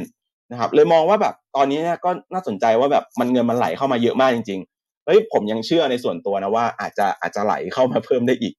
นะครับอันนี้อันนี้นะอันนี้ก็จะเป็นที่หลายคนอาจจะมองว่ากาวๆไว้แต่เราเรากาวด้วยสักสิ่งที่เราลองไปสัมผัสมาจริงๆว่าเออเราเห็น potential ว่าเราไปลองเล่นมาแล้วเออไออย่างเงี้ย คนน่าจะคนน่าจะ buy นะ คนน่าจะซื้อนะ อะไรอย่างเงี้ยครับ ก็ก็เลยก็เลยมองว่าเนี่ยถ้าอย่างถ้าอย่างถ้าให้มองเป็นเชิงของ pattern ที่ผมถนัดอย่างเงี้ยครับอันนี้ก็อาจจะเหมาะเป็นพวก cup and handle ได้ ถ้ามันเบรกตรงนี้ไปได้เนี่ยมันจะขึ้นไปได้แบบแค่ออคอยนะครับ จะขึ้นไปได้แบบ 2 ล้าน trillion อะไรก็ไม่แปลกนะครับอันนี้ก็จะเป็นเชิงของแพทเทิร์นกราฟแล้ว แต่ว่าในเชิงของตัวพื้นฐานเองเนี่ยมันก็มี potential ที่ทำให้ส่งผลทำให้ราคาหรือว่าเงินจะไหลเข้าตลาดได้จริง ๆ นะครับ ประมาณนี้ครับ ครับครับคุณคุณซันเจมีอะไรเสริมจากที่เอ่ออย่างเช่นที่คุณแชมป์ได้เปิดกราฟอะไรอย่างเงี้ยไหมครับเออจริงๆก็ไม่ค่อยมีนะครับก็ทำหน้าจะอธิบายด้านกราฟดีกว่าผมอยู่แล้วนี่แชมป์เป็นสายกราฟอยู่แล้วครับอืมว่าก็คุยด้วยผมพูดครับครับเอ่อผมผมเห็นผมเห็นภาพดีเยอะนะครับ แต่ก็นะผมผมอยากให้มองถึงความเสี่ยงด้วยครับ ถ้าคุณซันเจมองเรื่องแบบ วิธีการที่เราจะป้องกันความเสี่ยง hedge ความเสี่ยงเนี่ย ทั้งในฐานะที่คนฟังทั่วไปจะเป็นนักลงทุนทั่วไป หรือว่าในตัวมุมมองของคุณซันเจครับตรงนี้เราป้องกันยังไงคือคือผมเห็นแหละว่า เราดูทุกอย่างมันมาเนี่ยทุกอย่างมันดูดีไปหมดเลยเดี๋ยวมันก็เขียวเดี๋ยวมันก็เขียวอะไรเงี้ยครับแต่แต่เราจะป้องกันตรงนี้ครับคุณซันเจมองว่ายังไงครับ คือจริงๆผมว่าการ hedging หรือว่าการ strategy ครับมันอาจจะต้องดูเรื่องของเอ่อสภาพตลาดช่วงหนึ่งแล้วก็ เราก็ต้องถึงจุดที่เราต้องมีเอ่อจุดที่เขาเรียกว่าการ take profit ในใจแล้วกัน แล้วก็อาจจะเก็บเงินบางส่วนเป็นอยู่ใน stable coin นะผมว่าเป็นเป็นอะไรที่ดีที่สุดนะครับ ถ้าถ้าเป็นการจัดการความเสี่ยงนะบางคนก็บอกว่าเออช่วงนี้ดูว่าตลาด ไม่ค่อยเอื้อมหน่วยมากก็อาจจะเก็บเป็น stable coin เยอะหน่อยแต่บางคนก็บอกว่าช่วงช่วงนี้เขามี stable coin นะเออเก็บไปก็ไม่มีประโยชน์ก็เอา มาลงทุนดีกว่าอย่างเงี้ยมันก็มีหลาย ๆ มุมมองครับ ในในตอนนี้ครับที่ที่นี่กันไป ครับครับถ้าเป็นคุณแชมป์นะครับ คิดว่าโอเค ทุกอย่างดูเขียวไปหมดเลยครับ แต่ว่าครับป้องป้องกันความเสี่ยงหน่อยนะครับ คุณแชมป์มองยังไงบ้างครับมันนี่ไม่คืได้อกับนักลงทุนอะไรเงี้ยครับคือคืออย่างที่ผมบอกอะครับ อ่าต้องต้องดูก่อนว่าเราจะเป็นใครในตลาดนี้ คือถ้าเรายังเป็นนักลงทุนระยะยาวอะครับ ผมก็ยังเชื่อว่ามันนั่นหมายความว่าคุณต้อง research โปรเจกต์ดีแล้วนะ ดังนั้นเนี่ยการที่ราคามันมีการผันผวนบ้างหรืออะไรบ้างเนี่ยคุณต้องไม่หวั่นไหวครับ อันนี้ถ้าเกิดมองระยะยาวนะครับ เพราะว่าอย่างพอระยะยาวเองเนี่ยบิตคอยน์ผมก็ไม่เคยขายเลยแล้วเราเราพูดเรื่องกราฟจริงผมพูดว่าราคาจะขึ้นจะลงอะไรเงี้ยแต่ว่าบิตคอยน์เองผมผมเองผมมองว่าเออมันเป็น store of value เป็น medium of exchange เป็น unit of account อะไรเงี้ยคือ เรามองในส่วนนั้นแล้วแล้วเราไม่ได้คิดว่าทำไมเราเรามองมันเหมือนเป็น safe haven ดีกว่า คือเป็นที่เก็บเงินนะครับเป็นที่ที่เราจะออมเงินก็ได้ เพราะว่าผมผมเชื่อว่าแบบคือบิตคอยน์มันมี 21 ล้านเหรียญ ดังนั้นเนี่ยแค่ผมแค่สมมตินะผมผมสมมติว่าผมมีมีบิตคอยน์หนึ่งเหรียญแล้วกัน แค่นี้เนี่ยผมก็คือแบบอ่าเป็นหนึ่งใน 21 ล้านแล้วคือคือเราก็จะมองอะไรแบบนี้แบบเด็ก ๆ ระดับหนึ่งแต่เราเราเราก็จะมองว่าเออคุณสมบัติมันทำอะไรได้ด้วยนะครับอันนี้ส่วนหนึ่งแต่ทีเนี้ยถ้าอย่างเป็นโปรเจกต์ที่มันดีนะครับแน่นอนว่าโปรเจกต์แต่ละโปรเจกต์มันก็เหมือนเราไปซื้อหุ้นดีๆสักตัวครับไปไปไปอยู่ใน Ethereum อยู่ในอ่าตัว Fantom Avalanche อะไรพวกเนี้ย ซึ่งพวกเนี้ยเนี่ยมันมองเป็นกลุ่ม smart contract ที่ที่ผมอะสนใจอยู่ทีเนี้ยไอ้พวกเนี้ยเราก็อาจจะต้องซื้อให้มันราคาทุนดีหน่อยนะครับเพราะว่าเราอาจจะเอาไปทำอะไรต่ออย่างเงี้ยครับซึ่งโดยตอนเนี้ยต้องบอกว่ามันถ้าถ้ามองในเชิงของกราฟ ณ ปัจจุบันเนี่ยหลาย ๆ ตัวไม่ใช่จุดที่จะมาซื้อในการถือยาว แต่ถามว่าซื้อได้ไหมถ้าเกิดคุณถือยาวเป็นจะเป็นนักลงทุนที่จะถือยาวอะซื้อได้ แต่ว่าถ้าเป็นในเชิงเก็งกำไรอะหลาย ๆ ตัวไม่ใช่จุดคำว่าถืซื้ออยาวเท่าไหร่สักหลักกี่ปีดีครับคำว่าถือยาวอะครับ โอ้ผมถ้าอย่างถ้าอย่างบิตคอยผมนะผมว่าผมสิบยี่สิบปีผมก็ไม่ขาย อันนี้อันนี้ยสำหรับตัวผมนะ เพราะผมมองมองมองอีกมุมหนึ่งเลย ผมไม่ได้มองในเชิงของของการเก็งกำไรแล้ว ผมไม่ได้มองแต่ว่ามองในเรื่องของความเป็น decentralized เลย อันนี้ยสำหรับบิตคอยน์แต่บิตคอยน์อะผมตั้งใจไว้ว่าเดี๋ยวผมพอผม DCA ถึงระดับหนึ่งแล้วครับผมจะเริ่ม slow down จะเริ่มหยุดแล้วเพราะว่ามันอาจจะด้วยความที่ตัวมันเริ่มใหญ่ market cap มันเริ่มเยอะ upside มันอาจจะน้อยลงถ้าดังนั้นเนี่ยอันนี้อาจจะเป็นมุมมองหนึ่งแต่ว่า ถ้าเป็นในเรื่องของของเหรียญในตลาดที่เป็นเชิงแบบเก็งกำไรอะไรแบบเนี้ยไอ้พวกเนี้ยนะครับเราเราอาจจะมีการสลับตัวเล่น แต่ว่าหลาย ๆ ตัวถ้าเพื่อนๆที่ดูช่องผมอยู่แล้วจะรู้ว่าแบบผม technical จริงแต่ผมเป็น technical แบบเนี่ยไม่เคยขายคือแบบ long term มากอย่างบางทีซื้อตัวหนึ่งคือ คือแบบเราเราเราเล่นรอบนะครับ เราเล่นรอบใหญ่มาก บางทีเรามองแบบหลักอ่าเป็นปีเป็นอะไรอย่างนี้ไปเลย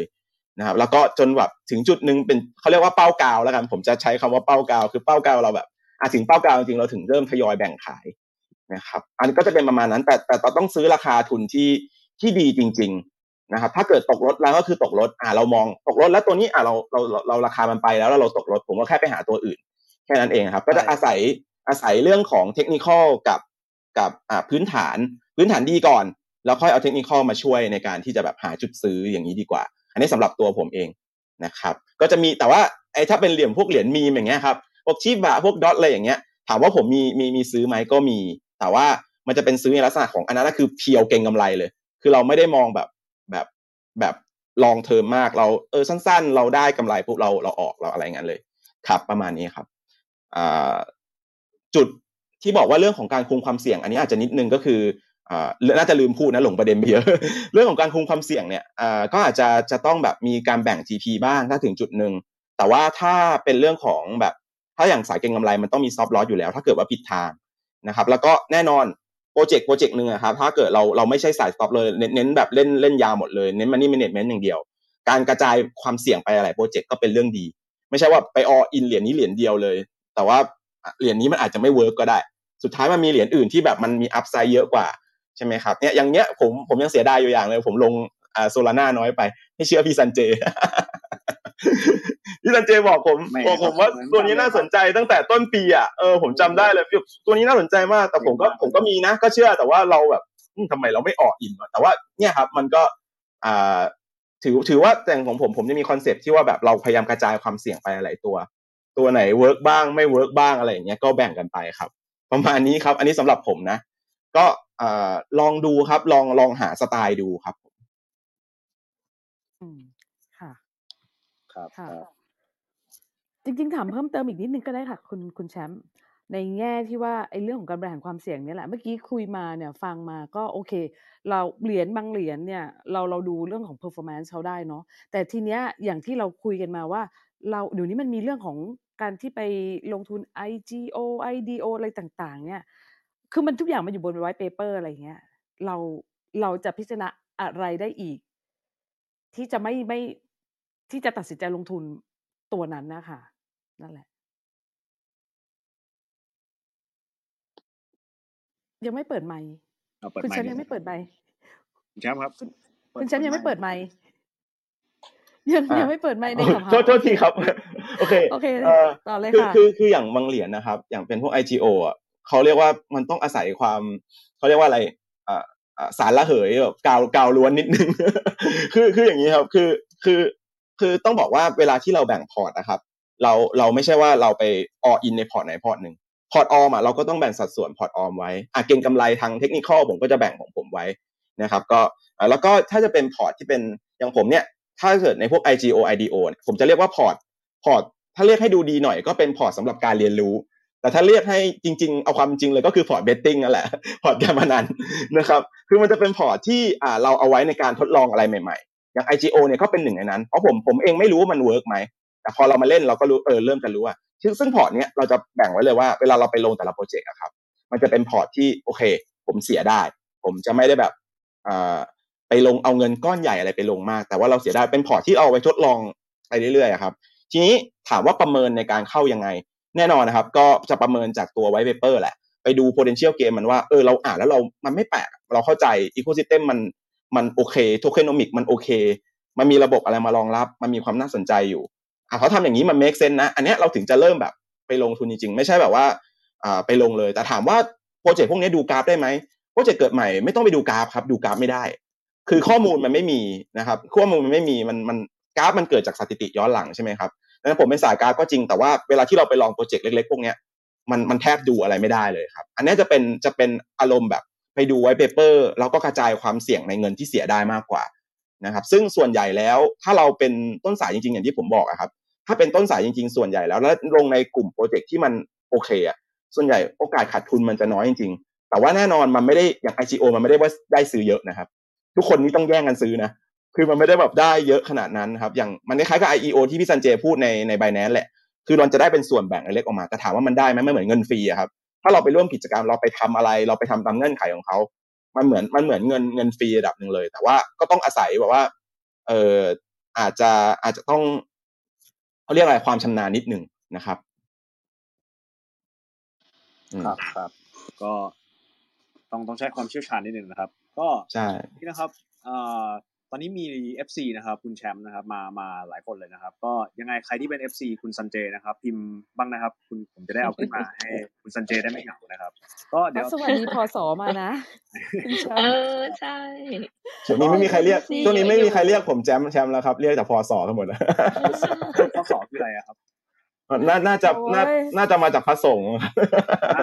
โอ้โหอย่างนี้เองบางคนก็แซวพี่สาว ตกเทรนด์นะเอิร์ธตกเทรนด์นะเนี่ย ตกเป็นนะเนี่ยผมพลาดเลยพค่ะลาดเลย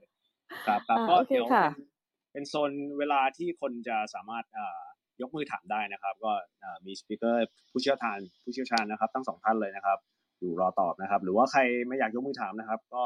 คอมเมนต์มาใน Facebook หรือใน YouTube ได้เห มือนกันนะครับ ก็พอดีนิดนึงมีคนที่ยกมืออยู่แล้วครับ ก็ถ้าไม่ได้คิดจะถามก็อาจจะยกมือลงก่อนก็ได้ แต่ว่าถ้าไม่ยกมือลงผมก็คิดว่าน่าจะอยากยกมือถามนะเดี๋ยวผมดึงขึ้นมานะครับ ก็เดี๋ยวระหว่างรอกับคนยกมือมานะครับ ก็เดี๋ยวถามคุณซันเจนิดนึงครับ คุณซันเจครับช่วงเนี้ยครับผมผมก็เห็นเหมือนกันว่าไอตัวคำว่า smart contract อ่า blockchain เนี่ยหรือว่า smart contract อ่า blockchain อ่าแพลตฟอร์มทั้งหลายเนี่ยน่าสนใจ อาจจะเป็นอ่าอาจจะเป็น Luna นะครับหรือว่าจะเป็นตัวอะไรดี Cardano อะไรเงี้ยครับตอนนี้คุณซันเจคิดว่าตัวไหนมี potential นะครับรองจากตัวอาจจะ Ethereum อะไรเงี้ยครับตรงนี้ผมว่าเป็นคำถามยอดฮิตอยู่แล้วแต่ก็ให้มาเอ่อเล่าให้ฟังเล่าสู่กันฟังอีกรอบเผื่อใครเป็นมือใหม่หัดขับนะครับขับขับในในโลกคริปโตนะก็เผื่อแชร์ตรงนี้หน่อยครับ ครับก็จริงๆในส่วนตัวผมอะครับ ตอนเอ่อตั้งแต่ต้นปีแล้วก็ศึกษาพวกเอ่อเขาเรียกอะไร category ก็คือพวก layer หนึ่งพวกนี้ครับตั้งแต่ Solana ที่ตอนนั้นคุยกับแชมป์ตอนต้นปีแล้ว แล้วก็มี Luna เหมือนกันที่ต้นปี อันนี้เอ่อสอง ecosystem เนี้ยมันดูท่าทางอนาคตมันใหญ่มากๆครับมันมีทำอะไรหลายอย่างเกิดขึ้นมา TVL แล้วก็มีผู้ใช้งานจริง ๆ แล้วก็มี value จริงๆอะแล้วก็คนก็มา build อะไรเยอะแยะเต็มไปหมดว่า สองตัวนี้มันก็น่าจะเป็นเหมือนเอ่อคู่แข่งที่ขึ้นมาท็อปทอได้ แต่ตอนนี้ผมก็ศึกษาเรื่องของ ถ้าเราต้องไหลลงไปอีกนิดนึงอะมันก็จะมีเรื่องที่ผมศึกษาล่าสุดก็จะเป็นตัวเอ่อ AVAX หรือว่า Avalanche แล้วตัวนี้คิดว่าเอ่อตอนนี้ก็เริ่มทำ research ด้วยตัวเองอยู่นะครับ แล้วให้ทีมทีมช่วยไปดูก็คือลองเริ่มไปใช้แพลตฟอร์มใน AVAX อยู่ก็มันจะมี ตัวที่ชื่อว่าแพลตฟอร์ม ชื่อว่า Trader Joe XYZ ก็เป็นเหมือนคล้ายๆเอ่อ AMM บนบนตัว AVAX เนี่ยก็ใช้งานง่ายและสะดวกสบาย แล้วก็น่าสนใจดีผมว่า อันนี้ก็เป็นอีกตัวหนึ่งที่น่าจับตามอง ส่วนถ้าลงไปอีกครับเราก็จะเห็นนะ อันนี้ถ้าผมไล่ไล่จากไอ้พวก layer หนึ่งที่เราเราถือถือกันอยู่หรือว่าตัวส่วนตัวผมมีอยู่ในพอร์ตบ้างนะครับ ก็จะมีอีกตัวหนึ่งที่ชื่อ Fantom แต่ Fantom ต้องบอกก่อนนะราคา มันขึ้นไปเยอะมากๆ แล้วผมก็ไม่แน่ใจว่าเอ่อ valuation มันจะไปขนาดไหนได้บ้างนะครับเพราะว่า Fantom เนี่ยเอ่อผมดูมาตั้งแต่ต้นปีที่มันอยู่ประมาณไม่ถึงหนึ่งดอลลาร์เลย แล้วก็แต่ว่าจริงๆต้นเอ่อตอนนี้มันจะอยู่ประมาณสองดอลลาร์แล้วอย่างเงี้ย มันก็อัพไซด์ก็ค่อนข้างจะดูว่าจะน้อย แต่ว่าตอนมันขึ้นทีเนี่ยมันก็ค่อนข้างขึ้นไปเยอะเหมือนกันแล้ว มันก็มีเรื่องเรื่องของการที่ ทำอ่อ ecosystem fund ของมันด้วยตอนนี้มันประมาณสองร้อยล้านเหรียญถ้าผมไม่ผิด แต่ผมว่าถ้าเป็นแบบ hidden gem จริง ๆ นะครับ ที่ผมคิดว่าน่าจะมี potential จริง ๆ ก็จะมีเป็นที่เรียกว่าเอ่อ harmony ครับหรือว่าเหรียญที่ชื่อ one แล้วมีอีกตัวหนึ่งที่ชื่อว่าเอ่อมีหน้า protocol มีหน้า protocol ที่ผมว่ามันเป็นอะไรที่น่าสนใจมากนี่ก็คือทำเอ่อเขามีการทำ public sale ส่วนหนึ่งใน CoinList เอ่อคอนเซ็ปต์ของเขาคือเป็นประมาณว่า light lightweight blockchain คือว่า blockchain ตัวนี้สามารถใครสามารถเข้าไปใช้ก็ได้ แล้วก็พอไปนั่ง deep dive ไปเรื่องของดูว่า CEO ของเขาพูดอะไร vision ของเขาไปเนี่ยผมว่า CEO คนนี้น่าจับตามองมากๆเหมือนกันถ้าถ้าคิดว่าตัวที่ผมว่ายังวิ่งไปไม่เยอะ แล้วก็มีพื้นฐานค่อนข้างสูงอะผมว่าน่าจะเป็นตัวมีหน้ามากกว่า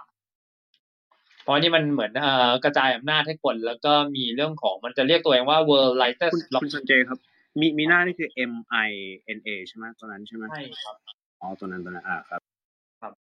คือ CEO ของเขาจะชื่อว่า Evan เอ่อ Shapiro มั้งครับถ้าไม่ไม่ผิดก็ล่าสุดก็ไปฟังพอดแคสต์ที่เขาไปออกตามงานอยู่ผมว่าเขามี vision วิสัยทัศน์ที่ค่อนข้างโอเคเลย แล้วก็บวกกับว่า eco ของ system ของ Mina เนี่ยเนื่องด้วยมันมาจากฝั่งอเมริกานะผมว่ายังไม่ใหญ่มาก แล้วก็มีค่อนข้าง potential ค่อนข้างกระสูงแล้วกันว่าที่การเกิดขึ้นมาของ community มันก็ค่อนข้าง strong เยอะพอสมควรแล้วต่อไปรู้จะน่าน่าจะมีเรื่องเรื่องของพวกเออเอ่อ Ethereum Bridge เข้ามาในมีนาด้วยเหมือนกันนะนี่ล่าสุดที่เขาประกาศมา ก็น่าจะทำอะไรน่าสนใจได้เยอะผมว่าตัวนี้ ตอนนี้เขาจะเริ่มเปิดเรื่องของพวก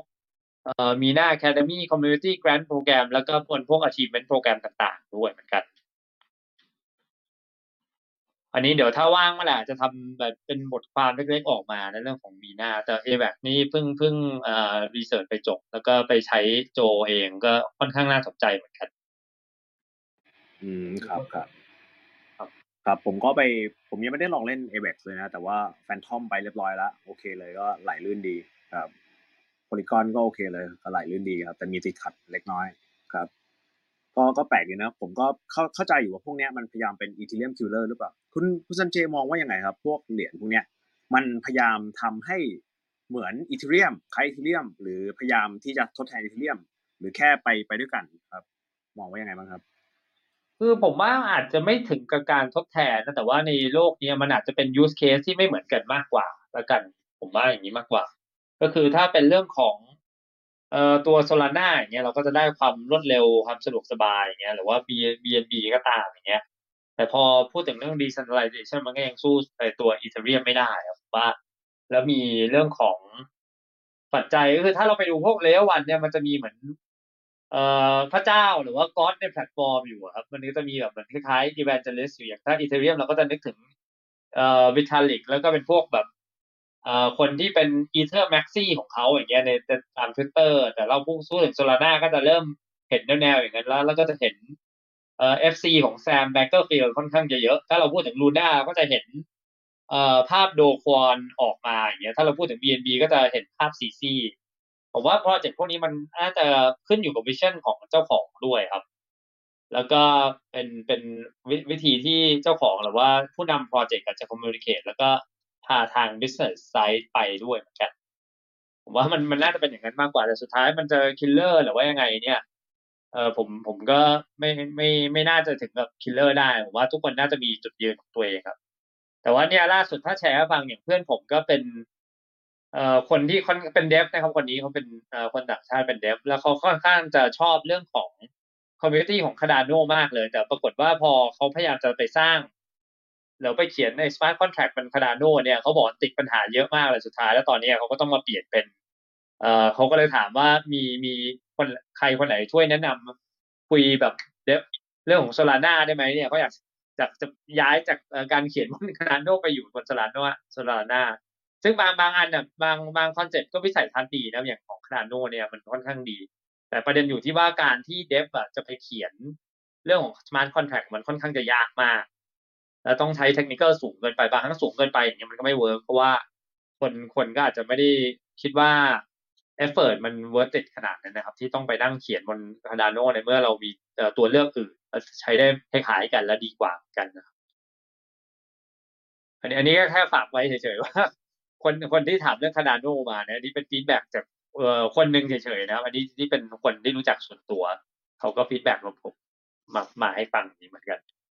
ครับครับก็น่าสนใจเลยครับ Smart Contract Blockchain นะครับ ผมว่าผมว่าเป็นตัวที่น่าลงทุนกว่าพวกแบบ gaming นะสำสำหรับผมนะเพราะ gaming ผมยังไม่ได้ไปลองเล่นเยอะนะครับเดี๋ยวนี้ผมขออนุญาตแชร์แชร์นิดนึงหน่อยเพราะว่าไปเห็นมาแล้วเราพูดถึง AirDrop นิดหนึ่งก็ เผื่อใครสนใจนะครับ ก็พอดีผมไปเห็นเนี่ยโพสต์ที่มีชื่อว่าคุณกันเนี่ยเขาเห็นเขาโพสต์มา ก็เกี่ยวกับวิธีการหา AirDrop นะครับเผื่อคนในห้องเนี่ยกำลังติดตามหาวิธีการลงทุนอยู่ เขาก็แบบไป list มาเลยว่าแบบใช้โปรโตคอลแบบไหนใช้บล็อกเชนตัวไหน แล้วมีโอกาสได้ AirDrop ต่างๆคือพวกนี้ต้องบอกว่าเหมือนกับเขาก็เขียนบทความมาเล่าเล่าให้ฟังว่าแบบบางทีเป็นเรื่องของความว่าเราต้องมานั่งเก่งนิดนึงนะว่า เราทำรูปแบบนี้เนี่ยน่าจะทำให้ได้ AirDrop ออกมาอะไรเงี้ยครับแล้วก็มีทั้ง เป็นเวอร์ชันภาษาไทยนะครับ แล้วก็เวอร์ชันภาษาอังกฤษอย่างนี้ก็มีเลย ภาษาอังกฤษนี่มีเป็นร้อยเลยครับ คือเล่นเล่นได้ทุก chain นะครับ ถ้าเล่นครบหมดก็ผมว่าน่าจะเกินครึ่งปีนะผมว่านะถ้าเล่นเล่นหมดพวกเนี้ย Terra Ethereum Multi Chain BSC Solana นะครับก็นะครับเผื่อตรงนี้ใครสนใจนะครับเนี่ยจะมีโพสต์อย่างเงี้ยครับรู้สึกต้องดูตัวที่มันเป็นสีน้ำเงินเข้มอะครับถ้าจำไม่ผิดหรอคือคือไม่ต้องเล่นทุกตัวใช่ไหมไม่ต้องครับตัวสีน้ำเงินเข้มนี่คือน่าจะได้แน่นอนนะครับเนี่ยเขาจะมีบอกอย่างเก้าสิบเปอร์เซ็นต์เชนแอดดอกอืม คือคือเน้นใช่เน้นเน้นชัวร์ดีกว่าใช่ไหมถ้าครับถ้าใครถ้าใครแบบว่าไปจะไอเนี่ยครับ ก็ลองดูเนี่ยอย่างอย่าง Hop Exchange ก็เป็นตัวที่เอาไว้ swap ข้ามข้ามเป็น breeding ข้ามเชนมาของ arbit อ่าของตัวอะไรนะ Auto- optimism อะครับอืมพวกเนี้ยครับครับน่าไปทำครับทำง่ายทำแป๊บเดียวเองครับ ไม่นาน ไม่นานเหรออ๋อใช่ เอาเลือกเลือกแค่เลือกแค่ตัวที่มันสีน้ำเงินเข้มอะครับ อืมอืมเอาพวกนี้ก่อนเพราะโอกาสได้มันเยอะ โอกาสเป็นได้แบเยบอะเออเขาเรียกว่าที่เลเวลแล้วกันนะอย่างนั้นผมว่า อะไรนะครับ เป็นแบบ easy level beginner level เหรอครับถ้าถ้าเป็นในตัวสีสีฟ้าบางทีเขาขึ้นมาใช่ไหมบางตัว อะครับ มันมันจะมันเหมือนเขามันเหมือนถ้าผมไปอ่าน ตอนที่ผมผมไปฟังตัวเขาน่าจะไม่ผิดก็คืออ่าโอกาสการได้อะครับพี่ว่าแบบน่าจะได้ชัวร์ๆหรือเปล่า อันนี้ไม่มั่นใจเหมือนกัน ครับครับอันนี้ที่ของไทยทำนะคุณกันนะ เอ่อถ้าภาษาอังกฤษนี่น่าจะชาวต่างชาติแหละครับเนี่ยผมก็เห็นเนี่ยมีชื่อสามคนเนี่ยแต่ว่าของคุณกันก็มีทำเป็นภาษาไทยแล้วเหมือนเขาคงล่าเฉพาะตัวสีฟ้าเลยนะเท่าที่ผมเข้าใจ แต่ผมก็ยังไม่ได้ไปล่าสักอันเลยครับ ก็อันนี้เดี๋ยวเดี๋ยวแปะไว้นะครับเผื่อใครสนใจนะครับ แล้วเผื่อคุณสนเจเอ่อส่งทีมงานไปล่านะครับ ครับอันนี้ไม่ต้องส่งก็ได้ที่งานผมไปอยู่แล้วแต่ตัวผมเองไปเองผเลยใช่ไหมครับผมไม่มีเวลาไปครับผมครัเล่บน ใช่ใช่ครับนี่ก็ก็มีมีอะไรให้เล่นเยอะนะครับ โลกของ d e f i โลกของคริปโตนะครับครับประมาณเมื่อกี้นั้นเมื่อกี้พี่ซันเจพูดถึงตัว smart contract อะครับ ผมเลยอยากอยากแชร์ข้อมูลตัว TVL ให้ดูบ้างนิดนึงอะครับ ตัวตัวเดี๋ยวขออนุญาตแชร์หน้าจอได้ไหมครับ ได้เลยครับได้เลยอีเทเรียมก็น่าจะอยู่เบอร์หนึ่งแต่ผมคิดว่าตัวของโซลาร่าขึ้นมาเยอะเหมือนกันอ่าผมจะบอกว่า ตอนเนี้ยผม ผมอะตัวผมเองอะกาว ไม่ใช่กาวสิแล้วเนี่ยคืออันนี้ครับจะเป็นข้อมูลของ The The Block Crypto อะครับที่เขาจะมีกราฟเลยบอกว่าณตอนนี้กลุ่ม Smart Contract เนี่ยมีมีมีตัว gross value lock อยู่ประมาณเท่าไหร่นะครับซึ่งตอนนี้เราจะเห็นว่าไอ้เส้นบนสุดอะเนาะจะเป็นของ Ethereum เลยครับ ซึ่ง Ethereum เนี่ยก็คืออ่านำโด่งครับบ้านเขาครับ91เอ่อ billion นะครับ91 billion ก็ประมาณนี้ ทีเนี้ยไอตัวที่ ก่อนหน้านี้ที่ผมมองว่ามันยังไม่ไม่มาและผิดปกติที่ผมพูดมาตลอดเลยคือตัว BSC เพราะ BSC ถ้าเราจะเห็นน่ะคือโปรเจกต์ดีๆ หรือว่าพวกกลุ่มเกม NFT พวกอะไรครับ ไปอยู่ที่ BSC เยอะมากแต่ราคายังไม่วิ่ง จนสุดท้ายช่วงนี้มันมาระเบิดละจะเห็นว่าช่วงนี้เงินไหลเข้า BSC ขึ้นมาเอ่อจาก 21นะครับแล้วก็ในวันสองวันที่ผ่านมาเองขึ้นมาแบบ 34 ล้าน ก็เลยมองว่าน่าสนใจนะการระเบิดแบบนี้ การระเบิดของของของตัว value lock แบบนี้นะครับ น่าสนใจก็เลยมองว่าแบบอ่าอันนี้ก็อาจจะเป็น เป็นอีกตัวในช่วงนี้ยังไงบ้างครับ อะไรนะครับมันระเบิดเพราะมีอะไรมาใหม่ไหมหรือว่ายังไง เอ่อจริง ๆ ผมตัวส่วนตัวผมอะผมมองว่ามันอัน under value มานานแล้วครับ คือคือในช่วงที่มันออกออกข้างอะเนาะตอนนั้นก็โปรเจกต์ DeFi อะไรตัวที่แบบ พวกอ่าเนี่ยเดี๋ยวผมขอเอาอีเทเรียมออกก่อนเพราะว่ามันใหญ่สุดอ่านี่ครับ เนี่ยช่วงช่วงช่วงที่โซลาร่าระเบิดเนี่ยครับ ช่วงเนี้ยเนาะคือผมก็สงสัยอยู่ว่าเออทำไม Binance Smart Chain ไม่ไม่มา เพราะช่วงนั้นอะ เราจะเห็นว่าการบิวของโปรเจกต์อะไรอย่างอะคือมันเกิดขึ้นใน Binance เยอะเยอะมากเลย ยิ่งพวกกลุ่มเกม NFT อย่างเงี้ยครับคือ คือมา Binance Smart Chain เยอะเยอะมาก ก็เลยก็เลยแบบ ผมก็แบบเฝ้าๆมาแต่ช่วงนั้นแล้วแล้วก็อยู่ดีมาสองสามวันเนี้ยครับก็มาระเบิดน่าจะพราะอ่าถ้าจะให้เดาก็น่าจะพอใกล้ช่วงเผาเหรียญด้วยหรือเปล่า หรือว่าแบบอาจจะมีโปรเจกต์ดีๆเข้ามาเนี้ยผมยังหาต้นตอไม่เจอเหมือนกัน แต่อีกส่วนหนึ่งก็คือไอ้นี่ด้วยครับไอ้ตัวไอ้ตัวเรื่องของ Launchpad ด้วย แต่เนี้ยไม่ค่อยมั่นใจเหมือนกันว่าสาเหตุที่ value lock เพิ่มขึ้นมาขนาดเนี้ย คืออะไร อันเนี้ยไม่มั่นใจเหมือนกันว่าไปล็อกอยู่ใน BSC chain เยอะขนาดเนี้ยคืออะไร อันเนี้ยต้องต้องไปนั่งหาดูเหมือนกัน แต่คิดว่ามันครับดูได้ใน DeFi ลามะดูว่ามันเพิ่มมาจากไหนเยอะเอออันอันเนี้ยอาจจะลบกับพี่ซันเจพี่เอออันอันเนี้ยพี่ก็แต่ว่าเนี่ยครับ อันเนี้ยที่ผมอยากจะให้เห็นเทรนด์ถึงถึงแบบ เราเข้ามาดูข้อมูลพวกนี้ได้ คือมันไม่ใช่ว่าเราต้องไปดูกราฟราคาอย่างเดียวอะครับ แล้วก็เนี่ยอย่างเห็น Solana อย่างเงี้ยครับที่แบบ อยู่ดีมันมาจากต้นปีใช่ไหมครับ มันมาแบบเนี่ยสองล้าน billion ไอ้หนึ่งล้าน billion เองแล้วอยู่ดีก็ขึ้นมาแบบเป็นสิบล้าน billion แล้วตอนนี้ sideway ออกข้าง ทีเนี้ยโปรเจกต์อื่นๆนะครับ ไม่ว่าจะเป็น Terra Avalanche Fantom Polygon อย่างเงี้ยครับช่วงเนี้ยเนาะถ้าเกิดเอาไปจะเห็นว่าตัวที่ผมอะค่อนข้างจะมองอยู่ในช่วงเนี้ย คือตัวอวาแลนครับเดี๋ยวก่อนอวาแลนไปไหน เนี่ยช่วงเนี้ยครับผมมองว่าอวาแลนเนี่ยยังอวาแลนกับแฟนทอมอะยังยัง total value lock ไม่ค่อยไม่ค่อยเยอะเท่าไหร่ เมื่อเทียบกับตัวอื่นๆ ที่เป็นโซลาร่าแล้วก็เทอร่านะครับโซลาร่าเทอร่าเนี่ยค่อนข้างจะตีคู่กันมา แต่ว่า 2 ตัวเนี้ยยังไม่เยอะเท่าไหร่อาจจะเพราะโปรเจกต์เขายังไม่เยอะด้วย แต่ก็มองว่าด้วยความที่โปรเจกต์ยังไม่เยอะเนี่ยไม่แน่อาจจะอาจจะโตได้เยอะหรือเปล่า อันนี้ก็เป็นข้อสังเกตหนึ่งนะครับเป็นข้อสังเกตหนึ่งแล้วกันอ่าอันนี้เราเรามันต้องขึ้นอยู่กับโปรเจกต์ที่จะไปลงของเขาด้วย แล้วก็มันตอบโจทย์ไหมมันแก้ปัญหาอะไรเชนอื่นได้หรือเปล่า อันนี้ต้องมาตามดูกันนะครับอันนี้เป็นข้อมูลหนึ่งที่เอาอาจจะเอาไปลองพิจารณากันเพิ่มเองครับ ครับผม อย่างส่วนตัวก็ถ้าเป็นของ Avalanche ก็จะแนะนำตัวที่ชื่อเอ่อ Trader Joe ครับ XYZ อ่า ได้ยินอยู่พี่ เออ อันนี้ก็คือเป็นเหมือนตอนนี้เป็นเด็กอันดับหนึ่งของตัว Avalanche ไปแล้วอะอันนี้ผมก็ลองเล่นดูก็มีการ staking จริงๆใช้งานคล้ายๆซูชิเลยนะครับก็เร็วกว่าแล้วก็ค่าแก๊สฟรีนี่ถูกมากแล้วแถมตอนนั้นผมก็เนี่ยพูดถึงเรื่อง AirDrop ตอนนั้นไปใช้ Avalanche มาปุ๊บได้เหรียญที่ชื่อว่า GB มาฟรี คือแค่แค่เราไป bridge เนี่ยครับจาก Ethereum ไป Avalanche เนี่ยผมได้เหรียญ GB GB worth มาประมาณเอ่อถ้ามัน all time high ประมาณ2,000เหรียญแต่ตอนนี้ผมไม่แน่ใจแล้วมัน worth เท่าไหร่ละมันมีการแจกอย่างนี้เลยไงตอนนั้น เนี่ยบางครั้งเราก็ไม่รู้หรอกว่า AirDrop มันจะมาจากที่ไหนเอาทุกผมยังงงๆอยู่เลยว่าเหรียญ GB ตอนแรกมาโผล่ในเอ่อ wallet ผมเนี่ยมันเป็นเหรียญสแกมว่าเหรียญเหรียญอะไรหรือเปล่า น่ากลัวน่ากลัวเหรียญสแกมนะพี่ใช่ใช่แต่ว่าสุดท้ายไม่สแกมแล้วมันประกาศจริงๆว่าเออจะมันมันมันเรียกว่าเหรียญเอ่อ good bridge มั้งหรืออะไรทุกอย่างเนี่ยถ้าถ้าไม่ผิดนะครับ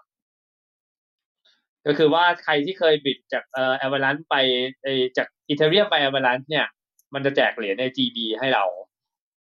เอ่อตอนนี้มามีมูลค่าเหลือประมาณ400เหรียญแล้วเหรียญชื่ออะไรนะครับปล่อยทีนะ GB ครับ GB เลย E- EV เหรอ GB ครับ G แล้ว กอสแล้วก็ B เอ่ออ๋อ GB ครับ GB ค่ะ ก็คือมันเป็นเดี๋ยวไปไปค้นต่อครับก็คือว่ามันเขียนว่า good bridging token ก็คือเอาง่ายๆเลย เขาแจกให้ทุกคนที่ bridge มาจาก bridge เอ่อเงินจาก Ethereum มา Avalanche เนี่ย ก็คือเหมือนว่าอ่าคุณลองมาเล่น Avalanche เนี่ย คุณยอม bridge นะเสียค่าฟรีก็จริงนะ แต่เขาแจกให้ นี่แจกแจกไปแล้วแล้วไม่ได้แจกอีกนะครับ ตอนนี้ใคร bridge ตอนนี้คงไม่น่าจะได้ครับอืมครับครับครับ ก็ก็แปลกดีแต่นะครับแต่พูดเรื่อง AirDrop บางครั้งนี่คือยังงงๆเหมือนกันว่า เออได้ได้มาได้ไงอย่างเงี้ยผมก็ไม่รู้อันนี้คือขนาดเรายังไม่ได้ expect เลยนะว่าจะได้เนี่ยมันมันก็ให้มาอย่างเงี้ยครับ อืมครับครับ ก็ตอนนี้นะครับสำหรับใครที่ฟังอยู่นะครับรีบรีบคอมเมนต์สอบถามนะครับสปีกเกอร์ของเรานะครับอยังอยู่กับเราได้ไม่เกิน 20 นาทีนะครับ แล้วก็หรือว่าจะยกมือในขับเฮาก็ได้นะครับ ก็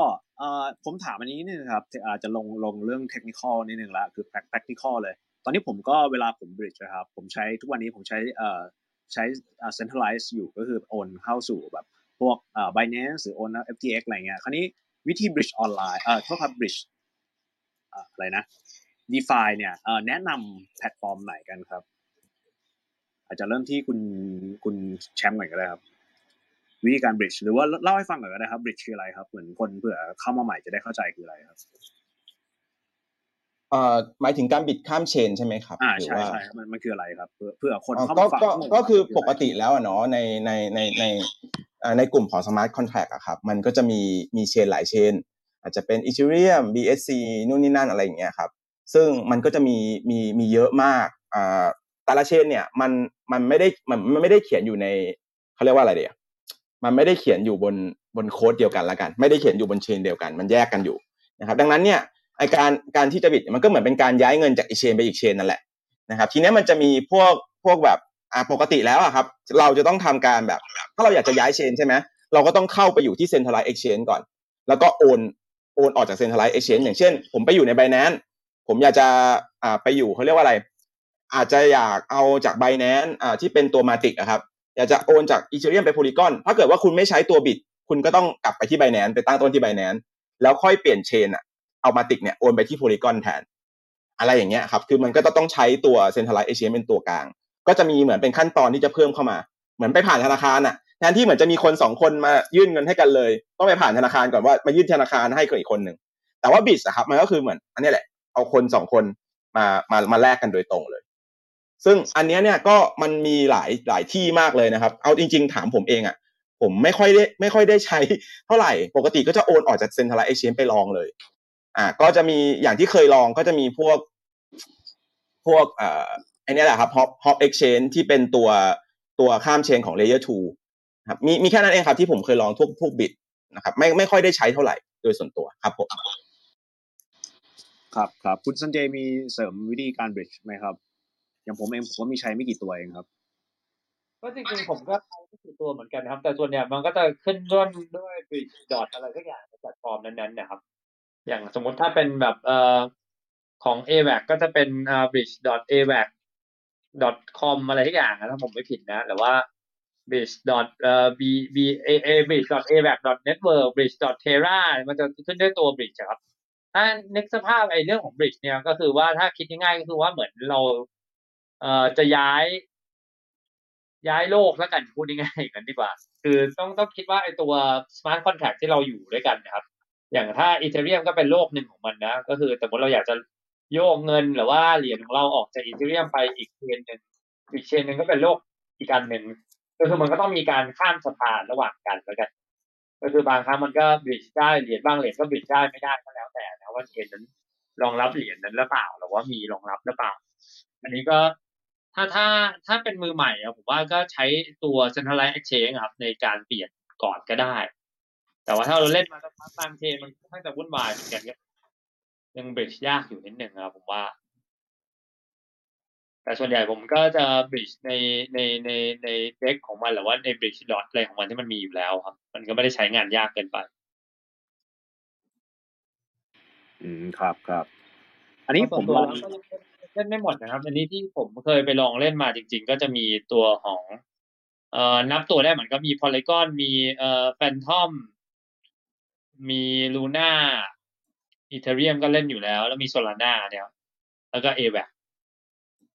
แต่ตอนนี้ที่เล่นเยอะๆก็น่าจะเป็น Ethereum กับของ AVAX ครับส่วนใหญ่แล้วก็ของเอ่อ BSC นนี้ก็เล่นอยู่แล้วเพราะมันง่ายมันง่ายอยู่แล้ว แล้วมีหลาย ๆ อย่าง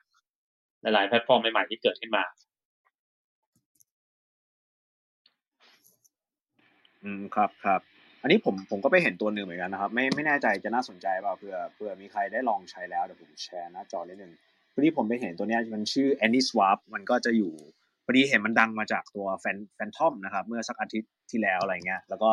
มีข้ามเชนได้เยอะมากเลย แต่ผมก็ยังไม่ได้ลองนะคือคือด้วยความที่เผื่อมีใครได้ลองแล้วอะไรเงี้ยครับเป็นเนี่ยข้ามได้ทั้งหมด 12 เชนได้อะไรเงี้ยครับแล้วก็ value lock ก็5บิลเลียนก็เยอะอยู่ แต่ก็อันนี้ก็ยังไม่ได้ยังไม่ได้ลองศึกษาอย่างจริงจังนะครับตอนนี้ก็เผื่อมีใครได้ทดลองมาแล้ว ก็ขึ้นมาแชร์กันได้นะครับเผื่อใครมีผมคิดว่าในห้องนี้มีคนมีความรู้เยอะเหมือนกันนะครับก็ซ่อนตัวอยู่นะครับ อาจจะรักษาความเป็น privacy สูงหรือเปล่าไม่แน่ใจนะครับ ก็ขึ้นมาขึ้นมาให้ให้ความเห็นอะไรอย่างนี้กับเราได้นะครับครับ ก็ตอนนี้นะครับก็อ่ามาถึงโซนนะครับ ก็จะจะห้าทุ่มแล้วนะก็ถ้าตอนนี้ยังเหมือนเท่าที่ดูยังไม่มีใครยกมือนะครับ ก็เดี๋ยวจะมีเอ่อเราก็จะให้สปิเกอร์ทั้งสองท่านนะครับทิ้งท้ายนะครับนิดนึงนะครับ ว่าอ่าเซสชันในการลงมีทุยนกมืเนี่ยอครับมาไหมคะเอิร์ธแต่เขามีไม่นะครับไม่ยกไม่ขึ้นมาใช่ไหมเออจริง ๆ มีมีหลายคนเลยครับ เท่าที่เราเห็นนะครับใช่แต่ก็แต่ก็ไม่ได้ขึ้นมาขึ้นนะครับพูดคุยกันอ๋อได้โทษนะคะโทษครับโทษครับอ่ามีมีมีในคอมเมนต์ครับ อ่า เดี๋ยวนะเดี๋ยวนะ โอเคนะครับ อ่า คุณโบนะครับ คุณโบถามว่า Ethereum จะเปลี่ยนเปลี่ยนเป็น Proof of Stake Proof of Stake นะครับ มีผลดีผลเสียแตกต่างจากเดิมอย่างไรคะนะครับ มีใครอยากถามไหมครับเอ้ยโทษครับมีใครอยากบอกไหมครับมีไหมเอ่ยครับ ไม่แน่ใจคุณแชมป์อยากลองไหมครับเมื่อ Ethereum กี้นะคเมื่รัอบกี้เมื่อกี้หลุดครับ เมื่อกี้ผมอ๋อหไปลุดไปหลุดหลุดไปที่อื่นมา โอเคครับ ก็ Ethereum เป็น Proof of Stake มีผลดีผลเสียต่างจากเดิมไหม คือถ้าในความเห็นผมอะนะ ผมผมมองว่าเอ่อคือถ้าเขาไม่เปลี่ยนอะมันยากมันยากในเรื่องของการ scaling นะครับคือมันจะมันจะมีปัญหาเรื่องค่าแก๊สแพงอยู่แบบนี้ คือเหตุผลที่เขาเปลี่ยนมันก็ชัดเจนอะเนาะว่าว่าเขาอยากจะให้มันเป็นทำในเรื่องของ smart contract มี DeFi อะไรเกิดขึ้นมี NFT อะไรเกิดขึ้นให้ดี ซึ่งตอนนี้ถ้าใครไปใช้ Ethereum ก็คือ ต้องบอกตรงว่าไม่อยากใช้อะคือคือแบบว่าผมผมใช้ผมผมลองไปเล่นเกม The Sandbox อะครับ ก็ที่ที่ทางคริปโตไมล์เนี่ยจัดไปเบาๆใช่ไหมจัดไปเบาๆฟื้นไอ้ตรงคิวไฟล์ว่าเริ่มเลยนะครับ ก็โอเคนั่นแหะก็ก็คือแบบเราไปเล่นทีเนี่ยเรารู้เลยว่าแบบค่าแก๊สมันแพงมาก การการจะซื้อแลนด์การจะบิดแลนด์แต่ละครั้งเนี่ยแบบค่าแก๊สบางทีก็แบบหลายพันนะครับ บิดทีหลายพัน ซึ่งถ้าเขาไม่แก้ตรงเนี้ยเขามีปัญหาแน่นอน transaction มันแออัดยิ่งช่วงแบบช่วงที่แบบมันมีกิจกรรมอะไรบางอย่าง ที่ต้องคนเข้าไปแบบ เหมือนพวกแบบอารมณ์ first come first serve แย่งกันซื้อเหรียญแย่งกันซื้อที่แย่งกันซื้ออะไรเมตาเวิร์อะไรเงี้ยถ้าแก๊สจะสูงลิฟต์เลยครับ ดังนั้นอะ ถ้าเขาไม่แก้เขามีปัญหาแน่ก็ก็มองในผลเดียวตรงนั้น แต่ทีเนี้ยมันมีอันนึงที่ผมเคย เคยได้ยินจากจากจากใครหรือเปล่าว่าเอ่อจริงๆ proof of stake มันก็ยังไม่ได้พูฟตัวเองขนาดนั้น ว่ามันจะเป็นตัวที่ work จริง ๆ หรือเปล่า เพราะว่า มันยังไม่เคยทำในสเกลที่ใหญ่จริง ๆ อย่างยกตัวอย่างครับอย่าง Ethereum จริงอันนี้อาจจะเป็นของจริงแล้วที่จะจะได้ลองว่า proof of stake มันจะ work จริงหรือเปล่า เพราะ Ethereum คือ ecosystem ที่ใหญ่มากๆ ใหญ่ที่สุดแล้ว ก็ต้องมารอดูกันครับ อันนี้ส่วนตัวผมผมถามว่าเขาต้องเปลี่ยนจำเป็นต้องเปลี่ยนแต่ถามว่าข้อดีข้อเสียไหมอันนี้ต้องตอบตรงๆว่าผมไม่มั่นใจเหมือนกัน ก็ต้องต้องไปดูต้องไปดูกันจริง ๆ ว่าณณเวลานั้นน่ะมันจะเป็นยังไงแต่ถามว่าเขาเขา force ตัวเองคือเขาพยายามตัวเองให้มันให้ตัวเองมาเป็น hub ของ smart contract แล้วเนี่ย ยังไงเขาก็ต้องเปลี่ยนครับ ไม่งั้นเขาเขาอาจจะสู้คนอื่นไม่ได้ครับผม อันนี้อันนี้เท่าที่ฝั่งพวกเอ่อ ether maximalist ก็ได้นะหรือคนที่เชื่อมั่นใน ether มากนี่เขาก็มีการคาดการณ์ไว้ครับว่าพอมันเปลี่ยนเป็น proof of stake แล้วอะมันก็จะเกินเหมือนถ้าเทียบเท่ากับ bitcoin ก็คือจะเป็นเหมือนคล้ายๆ bitcoin halving สามครั้งอะมารวมในรอบเดียว มันก็เลยเกิดเหตุผลที่ว่าหลาย ๆ คนพูดมาว่าเออรอบนี้จะกลายเป็นเรื่องของ super cycle ขึ้นมาครับว่าง่ายเลยผมว่า เพราะว่าตอนนี้เราก็เริ่มเห็นแบบพวกเอ่อหลายๆ wallet แล้วครับ เริ่มเก็บจำนวนอีเธเรียมเยอะขึ้น แล้วก็เอาไปเก็บออกจาก exchange ไปเยอะขึ้นเหมือนกัน อันนี้อันนี้ก็อาจจะเป็นอารมณ์ที่ว่าเอ่ออาจจะเป็นการจูงใจให้เรื่องของไอ้โทเค็น economic มันนะครับ มีการเทขายได้น้อยลง แล้วก็ทำให้มีการโฮลตัวอีเธเรียมมากขึ้น แล้วกันอันนี้อันนี้อันนี้เป็นเอ่อตามที่เขาวิเคราะห์กันมาในนี้ผมเล่าสู่ให้ฟังเฉยแล้วมันก็มีคนพูดไปว่าอีเธเรียมกราฟปีนี้คล้ายๆกับตัว Bitcoin ในปี 2017 มันก็ แล้วก็ไอเรื่องของ halving effect ของ Ethereum ก็เท่ากับอันที่มันเกิดขึ้นเรื่องของ proof of stake ของมันนะครับ อันนี้เราเล่าสู่กันฟังเฉยๆแต่ผมไม่ได้ฟันธงนะว่า จะเกิดขึ้นอย่างนั้นตามจริงหรือเปล่า แต่ว่าคิดว่าเอ่อถ้าถ้ามองในมุมส่วนตัวแล้วกันผมว่าเชื่อว่า Ethereum น่าจะมี เอ่อยังค่อนข้าง under value อยู่ก็ได้นิดนึงนะครับมุมมองผมเพราะว่าผมคิดว่าหลาย ๆ อย่างที่มันเกิดขึ้นมาในโลกของบล็อกเชนหรือตัว digital asset อะมันก็ต้องผ่าน Ethereum เป็นที่แรกอยู่แล้วซึ่งเราเราก็เห็นได้ชัดเจนแล้วอย่างพวกเอ่อ NFT ที่เกิดขึ้นมาใน volume มหาศาลเอ่อ OpenSea ที่เกิดขึ้นมา คนซื้อขายกันพวกแพลตฟอร์มต่าง ๆ เนี่ยมันค่อนข้างมีอะไรน่าสนใจเยอะมากมาย แต่ว่าไอ้ถ้า แล้วก็อาจจะมีเรื่องของ Layer 2 ที่ตอนต่อไปก็อาจจะมาแก้ปัญหาเรื่องของ gas fee ของ Ethereum ได้ด้วยเนี่ย ที่เขาคาดการณ์ไว้นะครับ และ exchange แต่ละอันก็เริ่มอาจจะเปิดเรื่องของตัว Layer 2 ขึ้นมาเอ่อมีการรับ Ethereum ไอ้ Layer 2 เปิดขึ้นมาแบบใช้ส่ง ETH หรือไปมากันได้เนี่ย อาจจะแก้ปัญหาได้นี้ได้ส่วนหนึ่งแล้วกันผมว่าอย่างนั้นนะครับครับก็ นะครับอีท2.0นะครับ เหมือนผมเคยดูไทม์ไลน์มันนิดนึงครับ น่าจะน่าจะเปิดตัวได้ประมาณสักอ่า Q1 หน้า Q1 ปีหน้า หรือไม่ก็อย่างช้าสุดน่าจะ Q2 ครับ ก็เดี๋ยวติดตามชมกันะครับว่าเป็น proof of stake แล้วถูกลงแค่ไหนคนใช้เหอะแค่ไหน แล้วผมมองว่าแบบเอ่อโซนที่คนเขากำลังทำเรื่องเอ่อ Bitcoin ETF อะครับก็ผมมองว่าตัว Ethereum ETF นะครับ น่าจะเป็นโซนต่อไปที่คนเขาก็เล็งอยู่เหมือนกันนะครับ ก็พวกกองทุนน่าน่าจะจับไม่น้อยเหมือนกันนะครับ แล้วก็มีคำถามต่อไปนะครับเอ่อเดี๋ยวผมขอเปิดเพลงนี้ก่อนนะครับ โอเคครับ ก็เอ่อพอดีเอฟเราเฟกอาจต์เยจะอะมากพี่เอิร์ธอาจวัจะนนี้อาจจะเราไม่มีท่านเอ่อท่านประธานของวาเดนนะครับ มาอยู่ในห้องนี้นะครับ แต่ก็ท่านประธานของวาเดนก็คือคุณขึ้นต้นด้วยเคครับ แต่ผมไม่พูดชื่อนะครับคุณคนไหนนะครับ ก็เอ่อใครมีใครเคยดูตัววาเดนไว้บ้างไหมครับ ขอฟังมุมมองพี่ๆหน่อยครับ มีใครอยากแชร์ไหมครับ พี่ๆศึกษาวาเดนกันมาไหมครับ หรือเราต้องรีบไปเชิญประธานของเรามาครับส่วนส่วนตัวผมใช้วาเดนอยู่ครับ ส่วนตัวนะ เพราะว่ามันเป็นมันเป็นเบสเลสนะถ้าเกิดว่าเราเราอยู่ BSC เนี่ยหลายคนน่าจะเคย น่าจะเคยใช้แหละนะครับอ่ายกเว้นบางเว้นบางครั้งแบบว่าถ้าเรามันยุ่งยากมากๆ เราก็ใช้ใช้แพนเค้กบ้างแต่ว่าถ้าโดยปกติเนี่ยก็ถ้าเกิดสวับอะไรที่แบบ ปริมาณเยอะๆ หรือทำบ่อยๆ อะไรอย่างเงี้ยครับคุณคุณแชมป์ก็ครับจะใช้วาเดนเล่เล่าให้ฟังก่อนว่าวาเดนคืออะไรครับเผื่อเผื่อวาเดนวาเดนมันก็เป็น decentralized exchange อันหนึ่งอะครับ ก็ใช้ในการหลักๆเลย ใช้ในการอ่าสวับเหรียญนะครับใช้ในการสวับเหรียญก็คืออ่าเขาเขาการันคือเขาต้องบอกว่าเขาวางตัวมาในโพซิชันที่บอกว่าอ่า ถ้าเกิดว่าคุณสวับเหรียญที่วาเดนเนี่ยอ่าค่าธรรมเนียมหรือค่าฟรีในการสว a ปเหรียญจะถูกสุด นะครับจะถูกสุด ซึ่งจริง ๆ มันก็มีหลายที่แข่งกันอยู่นะครับ จะเป็นอะไรนะ one x one อะไรเงี้ยคือก็มีหลายที่ แต่ว่าวาเดนเนี่ยเขาเขาบอกว่าถูกสุด ซึ่งอ่า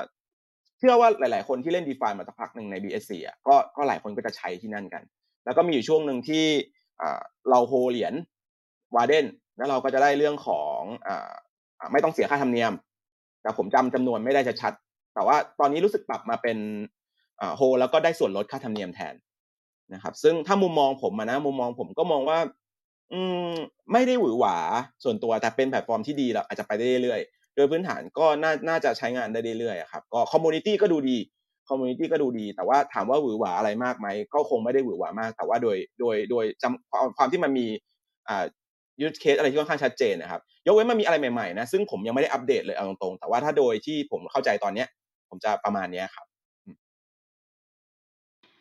ครับครับ ก็คุณซันเจมีอะไรเสริมไหมครับ ตรงนี้ครับวาเดนถ้าส่วนตัวครับก็เอ่อใช้วอลเล็ตมาสักพักนึงแล้วใหญ่ๆครับ ตอนนี้ก็ยังใช้อยู่ ก็ถือว่าถ้าอย่างที่แชมพูดมันก็เป็นเอ่อถ้าเขาจะเอ่อเรียกตัวเองว่า best rate swap นะครับ ก็คือว่าถ้ามาแลกเปลี่ยนเงินเอ่อที่วอร์เดนก็คือมาขายเหรียญแลกเหรียญอะไรที่เนี่ยน่าจะได้เรทที่ดีที่สุดก็คือถือว่าเป็นเอ่อคล้ายๆ go to platform ใน BSC ก็ได้ตอนเราจะแลกเหรียญกัน ถือว่าเห็นก็เขาก็มี innovation อะไรใหม่ๆมากขึ้นเหมือนกันนะก็ล่าสุดก็มีเรื่องของเอ่อการที่ไปเปิดทำอะไรไปบน Arbitrum มั้งครับ ถ้าผมไม่ผิดนะ แต่ว่าหลังๆผมก็ไม่ได้ตามเยอะมากแล้วว่าอัปเดตของวอร์เดนเป็นยังไง แล้วก็ก่อนหน้านี้ก็รู้สึกมีการแจกไปดรอปด้วยเหมือนกันครับคนที่ถือWarden กับตัวเอ่อมีเรื่องของ NFT airdrop ให้คนที่ชาว Wardener ด้วยนะครับ ถ้าถ้าไม่ผิด แต่แต่ผมก็คิดว่าแพลตฟอร์มก็พัฒนาต่อไปเรื่อยๆนะครับ อันนี้ก็ใช้งานอยู่เรื่อยๆอยู่เหมือนกัน ก็แต่ว่ายังแต่ว่ายังถ้าตัวนี้อาจจะคิดว่าอาจจะต้องกลายเป็น mass หรือว่า global มากกว่านี้แต่ผมว่าถึงจะเริ่มน่าสนใจมากมากขึ้นนะครับ แต่คิดว่า overall ก็ยังเป็นแพลตฟอร์มที่ใช้งานดีอยู่นั่นเองผมว่าแปลกใจที่ว่า เอออาจจะรู้จักในคนที่ยังไม่หมู่มากมากผมว่าเพราะเพื่อนผมที่เป็นชาวต่างชาติก็ยังไม่ได้รู้จัก วอร์เดนอะไรมากมายขนาดนั้นบางคน แต่บวกกับแค่อยู่อยู่คนเอ่อน่าจะเป็นคนกลุ่มแบบเอเชียซะส่วนใหญ่ครับที่ที่น่าจะรู้จักจะใช้งานวอร์เดนอยู่ อันนี้ผมไม่มีตัวเลขนะครับ แต่ว่าจะต้องไปทำเอ่อรีเสิร์ชเพิ่มเติมเรื่องนี้ ครับครับก็จริงๆผมก็เคยใช้ Warden อยู่นะครับ ตัวตัว BSC เนี่ยผมว่าไม่ไม่ค่อย work เท่าไหร่อะเดี๋ยวพูดไปมีสาวก Warden แถวนี้ไหมเนี่ยผมว่ามันแพงไปนิดนึงนะค่าแก๊สแต่ว่า Polygon work มากครับ คือเพราะว่าเราไม่ต้องไปคัดเลือก chain เองอะไรเงี้ยครับครับ ก็เดี๋ยวเรามาช่วงเวลาสุดท้ายแล้วนะครับ ก็ฝากทิ้งท้ายกันหน่อยแล้วกันครับ คุณซันเจครับ วันนี้หัวข้อนะครับขออนุญาตนะครับ ลงทุนนะครับแค่บิตคอยพอหรือมองหา alternative investment ใหม่ดี มีอะไรทิ้งท้ายให้กับนักลงทุนบ้างครับ ก็ถ้าถ้ามุมมองของผมอะครับ ก็อาจจะบิตคอยเป็นเหมือนคล้ายๆเอ่อตัว gateway drug แล้วกันนะ เป็นเหมือน ตัวแรกที่เราว่าอาจจะเข้ามาโดยตัว cryptocurrency เพราะตัว bitcoin แต่ว่าสุดท้ายแล้วพอเราเอ่อพอรู้เรื่อง bitcoin ขึ้นมา แล้วรู้เรื่องเอ่อว่ามันเปลี่ยนโลกการเงินยังไงมาเราก็อาจจะไปศึกษาเพิ่มเติม ก็มีตั้งแต่แพลตฟอร์มพวกเลเวลต่างๆ จนไปถึงแพลตฟอร์ม DeFi จนถึง GameFi อย่างเงี้ยผมว่ามันมีอะไรน่าสนใจมากขึ้นเรื่อยๆในในอุตสาหกรรมนี้ แล้วก็มันเป็นอะไรที่เกิดเร็วมากๆอะผมว่ามันเป็นแบบเอ่อยิ่งกว่า exponential growth อีกนะผมบอก เพราะว่าดูอย่างแบบแพลตฟอร์มบางแพลตฟอร์มที่เกิดมาไม่ถึงปี แต่มี market cap นี่เท่ากับบริษัทยักษ์ใหญ่ที่เกิดขึ้นมาหลายสิบปีแล้วเนี่ย ผมว่ามันเป็นอะไรที่น่าตื่นเต้นมาก และสิ่งสำคัญก็คือว่า ผมว่าตลาดนี้มันเป็นตลาดที่เปิด ก็คือว่ามันไม่ได้เหมือนยุคเก่าแล้วที่เอ่อคนที่แสวงหาผลประผลประโยชน์จะอยู่ในกระจุกในกลุ่มเดียวกัน ซึ่งอันนี้มันเป็นเหมือนว่าใครแสวงหาแล้วก็หาความรู้ที่ถูกต้องแล้วก็เอ่อมี หลักการที่ชัดเจนนะครับก็สามารถสร้างเวลให้ตัวเองได้ผมว่านี่มันเป็นโอกาสมากกว่าแหละเพราะบางคนก็บอกว่าเป็นเรื่องของการเก็งกำไรผมว่า อันนี้เป็นส่วนน้อยนะแต่ว่ามันเป็นเรื่องของการที่ว่า ในยุคเก่าๆถ้าเราเห็นถึง inclusion ของ financial world แล้วเราจะเห็นได้ชัดเจนว่าจะปิดกั้นคนรายย่อยอย่างพวกเราอะพูดตามตรงเลยนะถ้าย้อนกลับไปดูสิบยี่สิบปีที่แล้วเนี่ย ผมจะไปซื้อหุ้นคิดสภาพผมจะไปซื้อหุ้นแบบ ผมชอบแพลตฟอร์ม Facebook หรือ Amazon มากเลยเนี่ย กว่าผมจะไปซื้อหุ้นแบบ Amazon ได้เนี่ยผมต้องมีบัญชีเป็น High Net Worth โอนเงินไปต่างประเทศ กว่าจะเข้าไปถึงตรงนั้นเนี่ย ไม่ไม่รู้ว่าจะเข้าได้หรือเปล่าถ้าไม่มีเงินด้วยนะ อันนี้คือมันเปิดมันมันมันกลายเป็นการพลิกโฉมการการเงินหรือวงการการเงินเลยผมว่า คือเรามีเงินหลักร้อยหรือหลักพันก็ได้เนี่ย เราก็สามารถเข้าถึงพวกเทคโนโลยีใหม่ๆได้แล้ว แล้วเป็นส่วนมีส่วนร่วมกับเขาได้นะครับ ผมคิดว่ามันเป็นเหมือน decentralized era จริงจังอันนี้ก็คือฝากไว้ทุกคนไป ค้นคว้าแล้วก็พิสูจน์เอาแล้วกัน ครับ ก็ความรู้นะครับสำคัญนะครับ เราจะได้ลงทุนในสิ่งที่ใช่นะครับ คุณแชมป์ครับรบกวนทิ้งท้ายหน่อยครับ ครับผมก็จริง ๆ จริง ๆ มองเหมือนเหมือนเหมือนพี่ซันเจทุกอย่างเลยครับ คือเอาเอาจริง ๆอะก็ถ้าถ้าจะให้พูดในเชิงของของการลงทุนอะนะครับ ตัวตัวเนี้ยถือว่าโอเคเลยนะครับในในในส่วนของตัวคริปโตนะครับ ก็อ่า รายย่อยก็เข้าถึงง่าย แล้วในเทอมของเชิงของเด็กรุ่นใหม่เองเนี่ย ก็เขาเข้าถึงได้ง่ายกว่า คือมันไม่ได้แบบมันเขาเรียกว่าอะไรดีมันมีความสนุกผสมอยู่ในความลงทุนด้วย มันมีมีมันมีอะไรอย่างเงี้ยครับซึ่งผมมองว่าโอเคแหละ มันก็ต้องแบบอ่าก็ต้องมีเรื่องของแบบอ่าการที่มันเข้าถึงง่าย แล้วก็อาจจะใช้เงินทุนที่ไม่เยอะ มันมีเรื่องของการที่แบบมันมันซื้อหน่วยเท่าไหร่ก็ได้ใช่ไหมครับไม่เหมือนแบบแบบหุ้นที่แบบจะต้องแบบอะอย่างน้อยๆคุณต้องร้อยหน่วยหน่วยที่อาจจะหลายบาทหน่อยอะไรอย่างเงี้ยอ่าอันนี้ก็เป็นเรื่องที่ จะต้องว่าไปแต่ว่าส่วนหนึ่งนะครับก็อยากจะอยากจะมองว่าคนที่จะเข้ามาลงทุนนะก็ต้องบริหารเรื่องเรื่องเรื่องความเสี่ยงอะไรของตัวเองให้ดีด้วยนะครับตลาดนี้มันมีแน่นอนแหละเราเราเราเราพูดกันอย่างผมผมอยู่ในวงการ มันก็ปกติครับที่ผมจะไปแอดในในในหน้าที่มันดี แต่ว่าในในเทอมของการบริหารความเสี่ยงครับ แน่นอนอ่าก่อนจะมาลงทุนอะเนาะมันก็ต้องแบบเราไม่ใช่เอาเงินที่เดือดร้อนนะครับมามาใส่ในนี้ นะครับก็ต้องเป็นเงินที่ที่เรามองว่าเอาเราเอามาลงทุนอยู่กับมันได้ยาวๆ เพราะถ้าเกิดมันเป็นเงินร้อยเมื่อไหร่อะครับ แน่นอนมันอาจจะไม่ได้ขาดทุนนะ แต่ว่าในขณะที่คุณกำลังแบบอาจติดลบอยู่นิดหน่อย แล้วคุณจำเป็นต้องใช้เงิน คุณก็ต้องดึงเงินนี้ออกไป คือมันทำให้แบบระบบการลงทุนของคุณมันมันเสียครับแทนที่เราจะรันตัวนี้ได้ยาวๆ ถือได้ยาวๆ เพื่อที่จะได้แบบโปรฟิตเยอะๆในอนาคต กลายเป็นว่าแบบเราต้องชักเข้าชักออกอะไรอย่างเงี้ยคืออ่าตรงนั้นอาจจะต้องไปโฟกัสอ่าพื้นฐานความรู้คริปโตก็ดีนะครับ แต่ว่า พื้นฐานการเงินจริง ๆ ก็ต้องมีด้วยการแบ่งพอร์ตการบริหารมันนี่แมเนจเมนต์อะไรเนี้ยควรควรมีระดับหนึ่งนะครับ ดังนั้นเนี่ยก็เป็นเรื่องที่ฝากไว้ว่าน้องๆที่ที่เข้ามาใหม่เนาะหลายคนก็คือแบบเข้ามาเร็วเลย คือมันเหมือนไอ้ไอ้ภาพที่เป็นไอ้ภาพที่มันกระโดดข้ามบันไดใช่ไหมครับ ยังไม่เคยมีเงินเก็บเลยข้ามมา บางคนข้ามไป shitcoin เลยอย่างเงี้ยคือแบบอะไรอย่างเงี้ยคือมันมี step มันมีขั้นของมัน ดังนั้นเนี่ยอันเนี้ยอาจจะต้องฝากไว้ด้วยว่าใจเย็นๆนะครับ ค่อย ๆ ดูค่อยอะไรไปอ่า ถ้าเริ่มอยากจะมาลองอะไรอย่างเงี้ยลองด้วยเงินน้อยๆก่อนยิ่งกระโดดเข้ามาในโลก DeFi นะผมบอกเลยเงินน้อยๆก่อนเพราะมันผิดมันพลาดอะไรนิดเดียวเงินหายนะครับโอนผิดกระเป๋าโอนผิด chain โอนผิดนู่นผิดนี่ผิดนั่นโอนผิด account อย่างเงี้ยเงินหายง่ายมาก ดังนั้นเนี่ยก็ก็ลองดูนะครับ เรามาระวังกันด้วยนะครับ ลองอะไรด้วยแบบ อย่าไปเล่อย่าไปรีบเร่งมาก ใช้สติเยอะๆครับ ประมาณนี้ครับที่อยากจะฝากไว้ โอเคค่ะ เสียงปรบมือเบาไปนิดนึงนะคะ พี่เอิร์ธ จริง ๆ แล้วดีมากเลยนะคะ เพราะว่าเมื่อกี้ที่ฟังทั้งคุณจันเจและคุณแชมป์ก็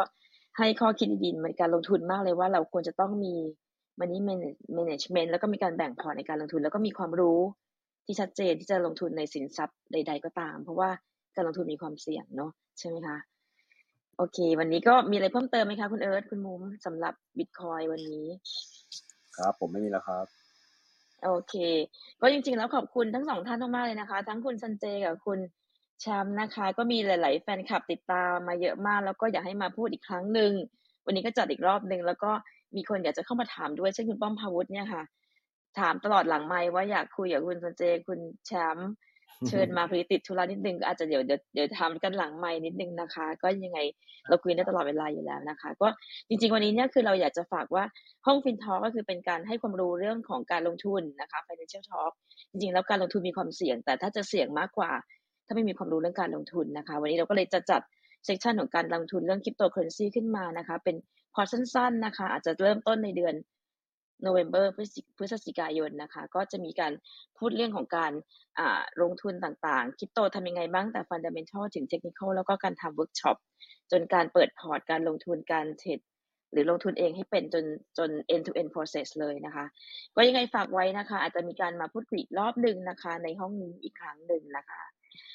ค่ะ โอเคค่ะ วันนี้ก็ค่ะขอบคุณทั้งสองพี่ท่านลาล่ามมากๆเลยครับค่ะ คุณบุ้มเพิ่มเติมเชิญค่ะบุ้มเพิ่ค่ะมขอเติมขอค่ะเพิ่มเติมเรื่องคอร์สคริปโตเมื่อกี้นิดนึงครับ ก็เอเอ่ออใช่คอร์สนะครับ ก็ไหนๆก็ไหนๆแล้วเราเปิดตัวนี่ครั้งแรกเลยนะครับ ว่าเดี๋ยวเราจะเล่าถึงคอร์สนี้ก็เรียนประมาณห้าวันนะครับ speaker ระดับเทพๆทั้งนั้นนะครับ ยังยังยังบอกไม่ได้ว่าใครบ้างนะครับ แต่ว่ารับรับรองครับเป็นคอร์สที่น่าสนใจมากนะครับหนึ่งก่อนเลยนะครับ มีคุณซันเจมาแน่นอนครับ อยู่ห้องนี้ครับ ก็เลยพาคุณซันเจมาด้วยนะครับ แต่ว่าแต่ว่าคอร์ส session เนี่ยครับเป็นการเรียกว่าลง in detail จริงคือคุณ มีความรู้ศูนย์คุณก็เป็นฮีโร่ได้นะครับสำหรับในในโลกของการลงทุนคริปโตนะครับ ก็เผื่อใครสนใจนะครับ อยากเปลี่ยนดูดูฟังคุณแชมป์ดูฟังคุณซันเจเนี่ยรู้สึกเข้าไม่ถึงนะครับอยากเข้าถึงโลกการลงทุนแบบนี้นะครับ ยังไงมาติดตามที่ FinTalk Academy ตรงนี้ของเราได้นะครับ Zero to Hero สำหรับด้านคริปโตนะครับได้เลยค่ะ ก็ก็ยังไงเดี๋ยวมาอัปเดตกันเพิ่มเติมนะคะว่าดีเทลคืออะไรกันบ้างนะคะ ก็ from อืม zero ไม่มีอะไรเลยจากศูนย์เลย to hero ทำยังไงให้เราสามารถที่จะเทรดคริปโตเคอเรนซีได้อย่างมั่นใจ แล้วก็ปลอดภัยด้วยนะคะสำคัญมากคือปลอดภัยนะคะโอเค แล้วสัปดาห์หน้านะคะมีอะไรคะคุณบุ้มเรามีก็หลาย section มากมายค่ะ ใช่ใช่อย่างที่พี่ออร่าบอกแล้วว่าโอเค เราต้องต้องเรียนรู้ในในทุกอย่างที่เราลงทุนนะคะ อย่าง session วันนี้เนี่ยก็เห็นแล้วว่า decentralized era เนี่ยมีโอกาสที่รออยู่ แล้วก็ก็ต้องเรียนรู้ แล้วก็เราเองก็พยายามที่จะจัดอะไรที่จะให้กับผู้ที่สนใจเนี่ยได้ได้รู้ในรายละเอียดที่เพิ่มมากขึ้น แต่ทีเนี้ยในสัปดาห์หน้าเนี่ยอาจจะกลับมามาโลกโลกปัจจุบัน คือแต่ว่าก็เป็นอะไรที่น่าสนใจก็จะเป็นเอ่อ CEO ของเอ่อหุ้น IPO นะคะ ที่จะมาพูดคุยกับเราสีเดลต้าบริษัทเดลต้าสีเดลต้าจำกัดมหาชน หรือ d e p e n เนี่ยทั้ง CEO CFO และ FA นะคะจะมาพูดคุยกับเราในคืนวันอังคารเดี๋ยวเดี๋ยวมาเจาะลึกกันว่า แล้วอย่าง IPO เนี่ยอย่างบริษัทที่เขาจะเข้าตลาดหลักทรัพย์เนี่ย performance เขาเป็นยังไงก่อนที่เราลงทุนเหมือนกันค่ะ ก็อยากฝากไว้สำหรับวันอังคารหน้าค่ะ ค่ะพี่ลอค่ะล่าเห็เท่านนี้ว่าแหละห้ค่ะอง FinTalk เรามีหลาย asset class จริง ๆ ก็มีตั้งใช่แต่สตาร์ทอัพยันไปถึง IPO ICO แล้วก็คริปโตเคอเรนซีทุกๆ asset class เลยนะคะ วันนี้ขอบคุณมาก ๆ เลยก็เอ่อทั้งคุณซันเจแล้วก็คุณแชมป์นะคะ ก็มาพูดคุยเรื่องคริปโตเคอเรนซีก็เป็นค่ะสิ่งที่เราอยู่ในกระแสว่ามันจะขึ้นจะลง แล้วตอนนี้มันช่วงนี้มันก็มันก็เอาทำหาจริง ๆ แล้วก็คนก็สนใจในการที่เข้ามาในอินดัสทรีนี้เยอะแต่การลงทุนมีความเสี่ยงนะคะ ก็ต้องมีความรู้มีความเข้าใจแล้วก็มี money management มากๆ เพื่อรู้ว่าเราควรจะลงทุนในรูปแบบไหน ที่จะปลอดภัยแล้วก็ได้กำไรด้วยนะคะสำคัญคือปลอดภัยและได้กำไรนะคะสำคัญจริงๆมากๆเลยนะคะ ก็ยังไงฝากขอบคุณทุกท่านด้วยนะคะ แล้วก็อาจจะต้องปิดห้องแล้วนะคะสองชั่วโมงเราคุยกันขอบคุณเดี๋ยทั้วงก่อนสองครับท่านเดี๋ยวก่อนมากครับๆจริง ๆ ค่ะ เรามีครับเราต้องถ่ายรูปหมูครับนะคอ่ารับขอได้อนุญาค่ะตยังครับยังไม่ถ่ายรูปหมูก่อนนะคยังไม่ปิดแต่รับพี่พูดไปก่อนยัว่างไม่เราปิต้ดองปิดนะครับอะรูปหเดี๋มูยวค่ะ เป็นการนะครับปิดถ่ายรูปท้าหยมูนะครับใครอยากไปดูรูปหมูของเรานะครับ อยู่ในตามใน Facebook ของเราได้นะครับ โอเคนะครับ ทุกคนยิ้มนะครับหนึ่งสองครับข ออีกรูปครับ กันเหนียวครับหนึ่งสองครับ โอเคครับ ค่ะ ขอบคุณมากๆนะคะ ยังไงรบกวนทุกท่านนะคะ ที่เข้ามาใน FinTalk Clubhouse โอดติดตามรูปบ้านเรานะคะ แล้วก็เรามีอ่า Facebook นะคะเพจใน FinTalk เพจด้วยนะคะ ก็เข้าไปรีรันฟังย้อนหลังได้แล้วก็ฝากคอมเมนต์ได้ด้วยนะคะ เช่นกันนะคะวันในวันนี้ขอบคุณทั้งสองท่านจริงๆค่ะขอบคุณค่ะมากๆเลยขอบค่ะคุณมากนะคุณคะซันเจกับขอบคุณคุณค่ะแชมป์นะคะ ขอบขคุอบณคุณมากค่ะค่ะ ยังไงขอบขคุอณอนุญาตผู้ปิดฟังห้องด้แล้ววยเจอกันนะคะ เรามีค่ะเพจด้วยนะคะ แล้วก็มีบอดแคสต์ด้วยทั้ง Apple Google แล้วก็ซาวเอออะไรนะคะ เออมีเยอะเยอะมากพี่จำไม่ได้ตอนนี้เยอะมากเลยค่ะครับ Google Podcast Spotify Apple ค่ะ Podcast อ่าครับมีมีอัพหลายที่มากนะครับ มันจะขึ้นค่ะเยอะครับ ไปตามกันได้ไปตามฟังตามฟังที่ไหนค่ะเลยก็ได้ครับ ค่ะโอเคขอบคุณค่ะค่ะขอบขอบคุคุณณทุกท่านนะนะคะคะสวัสขอบดีคุณทุกคนที่ค่ะฟังด้วยนะครับสวัสดีคค่ะรับขอบคุณสวัสดีผู้ฟังค่ะด้วยสวัสดีค่ะสสวัวัสสดีดีค่ะค่ะ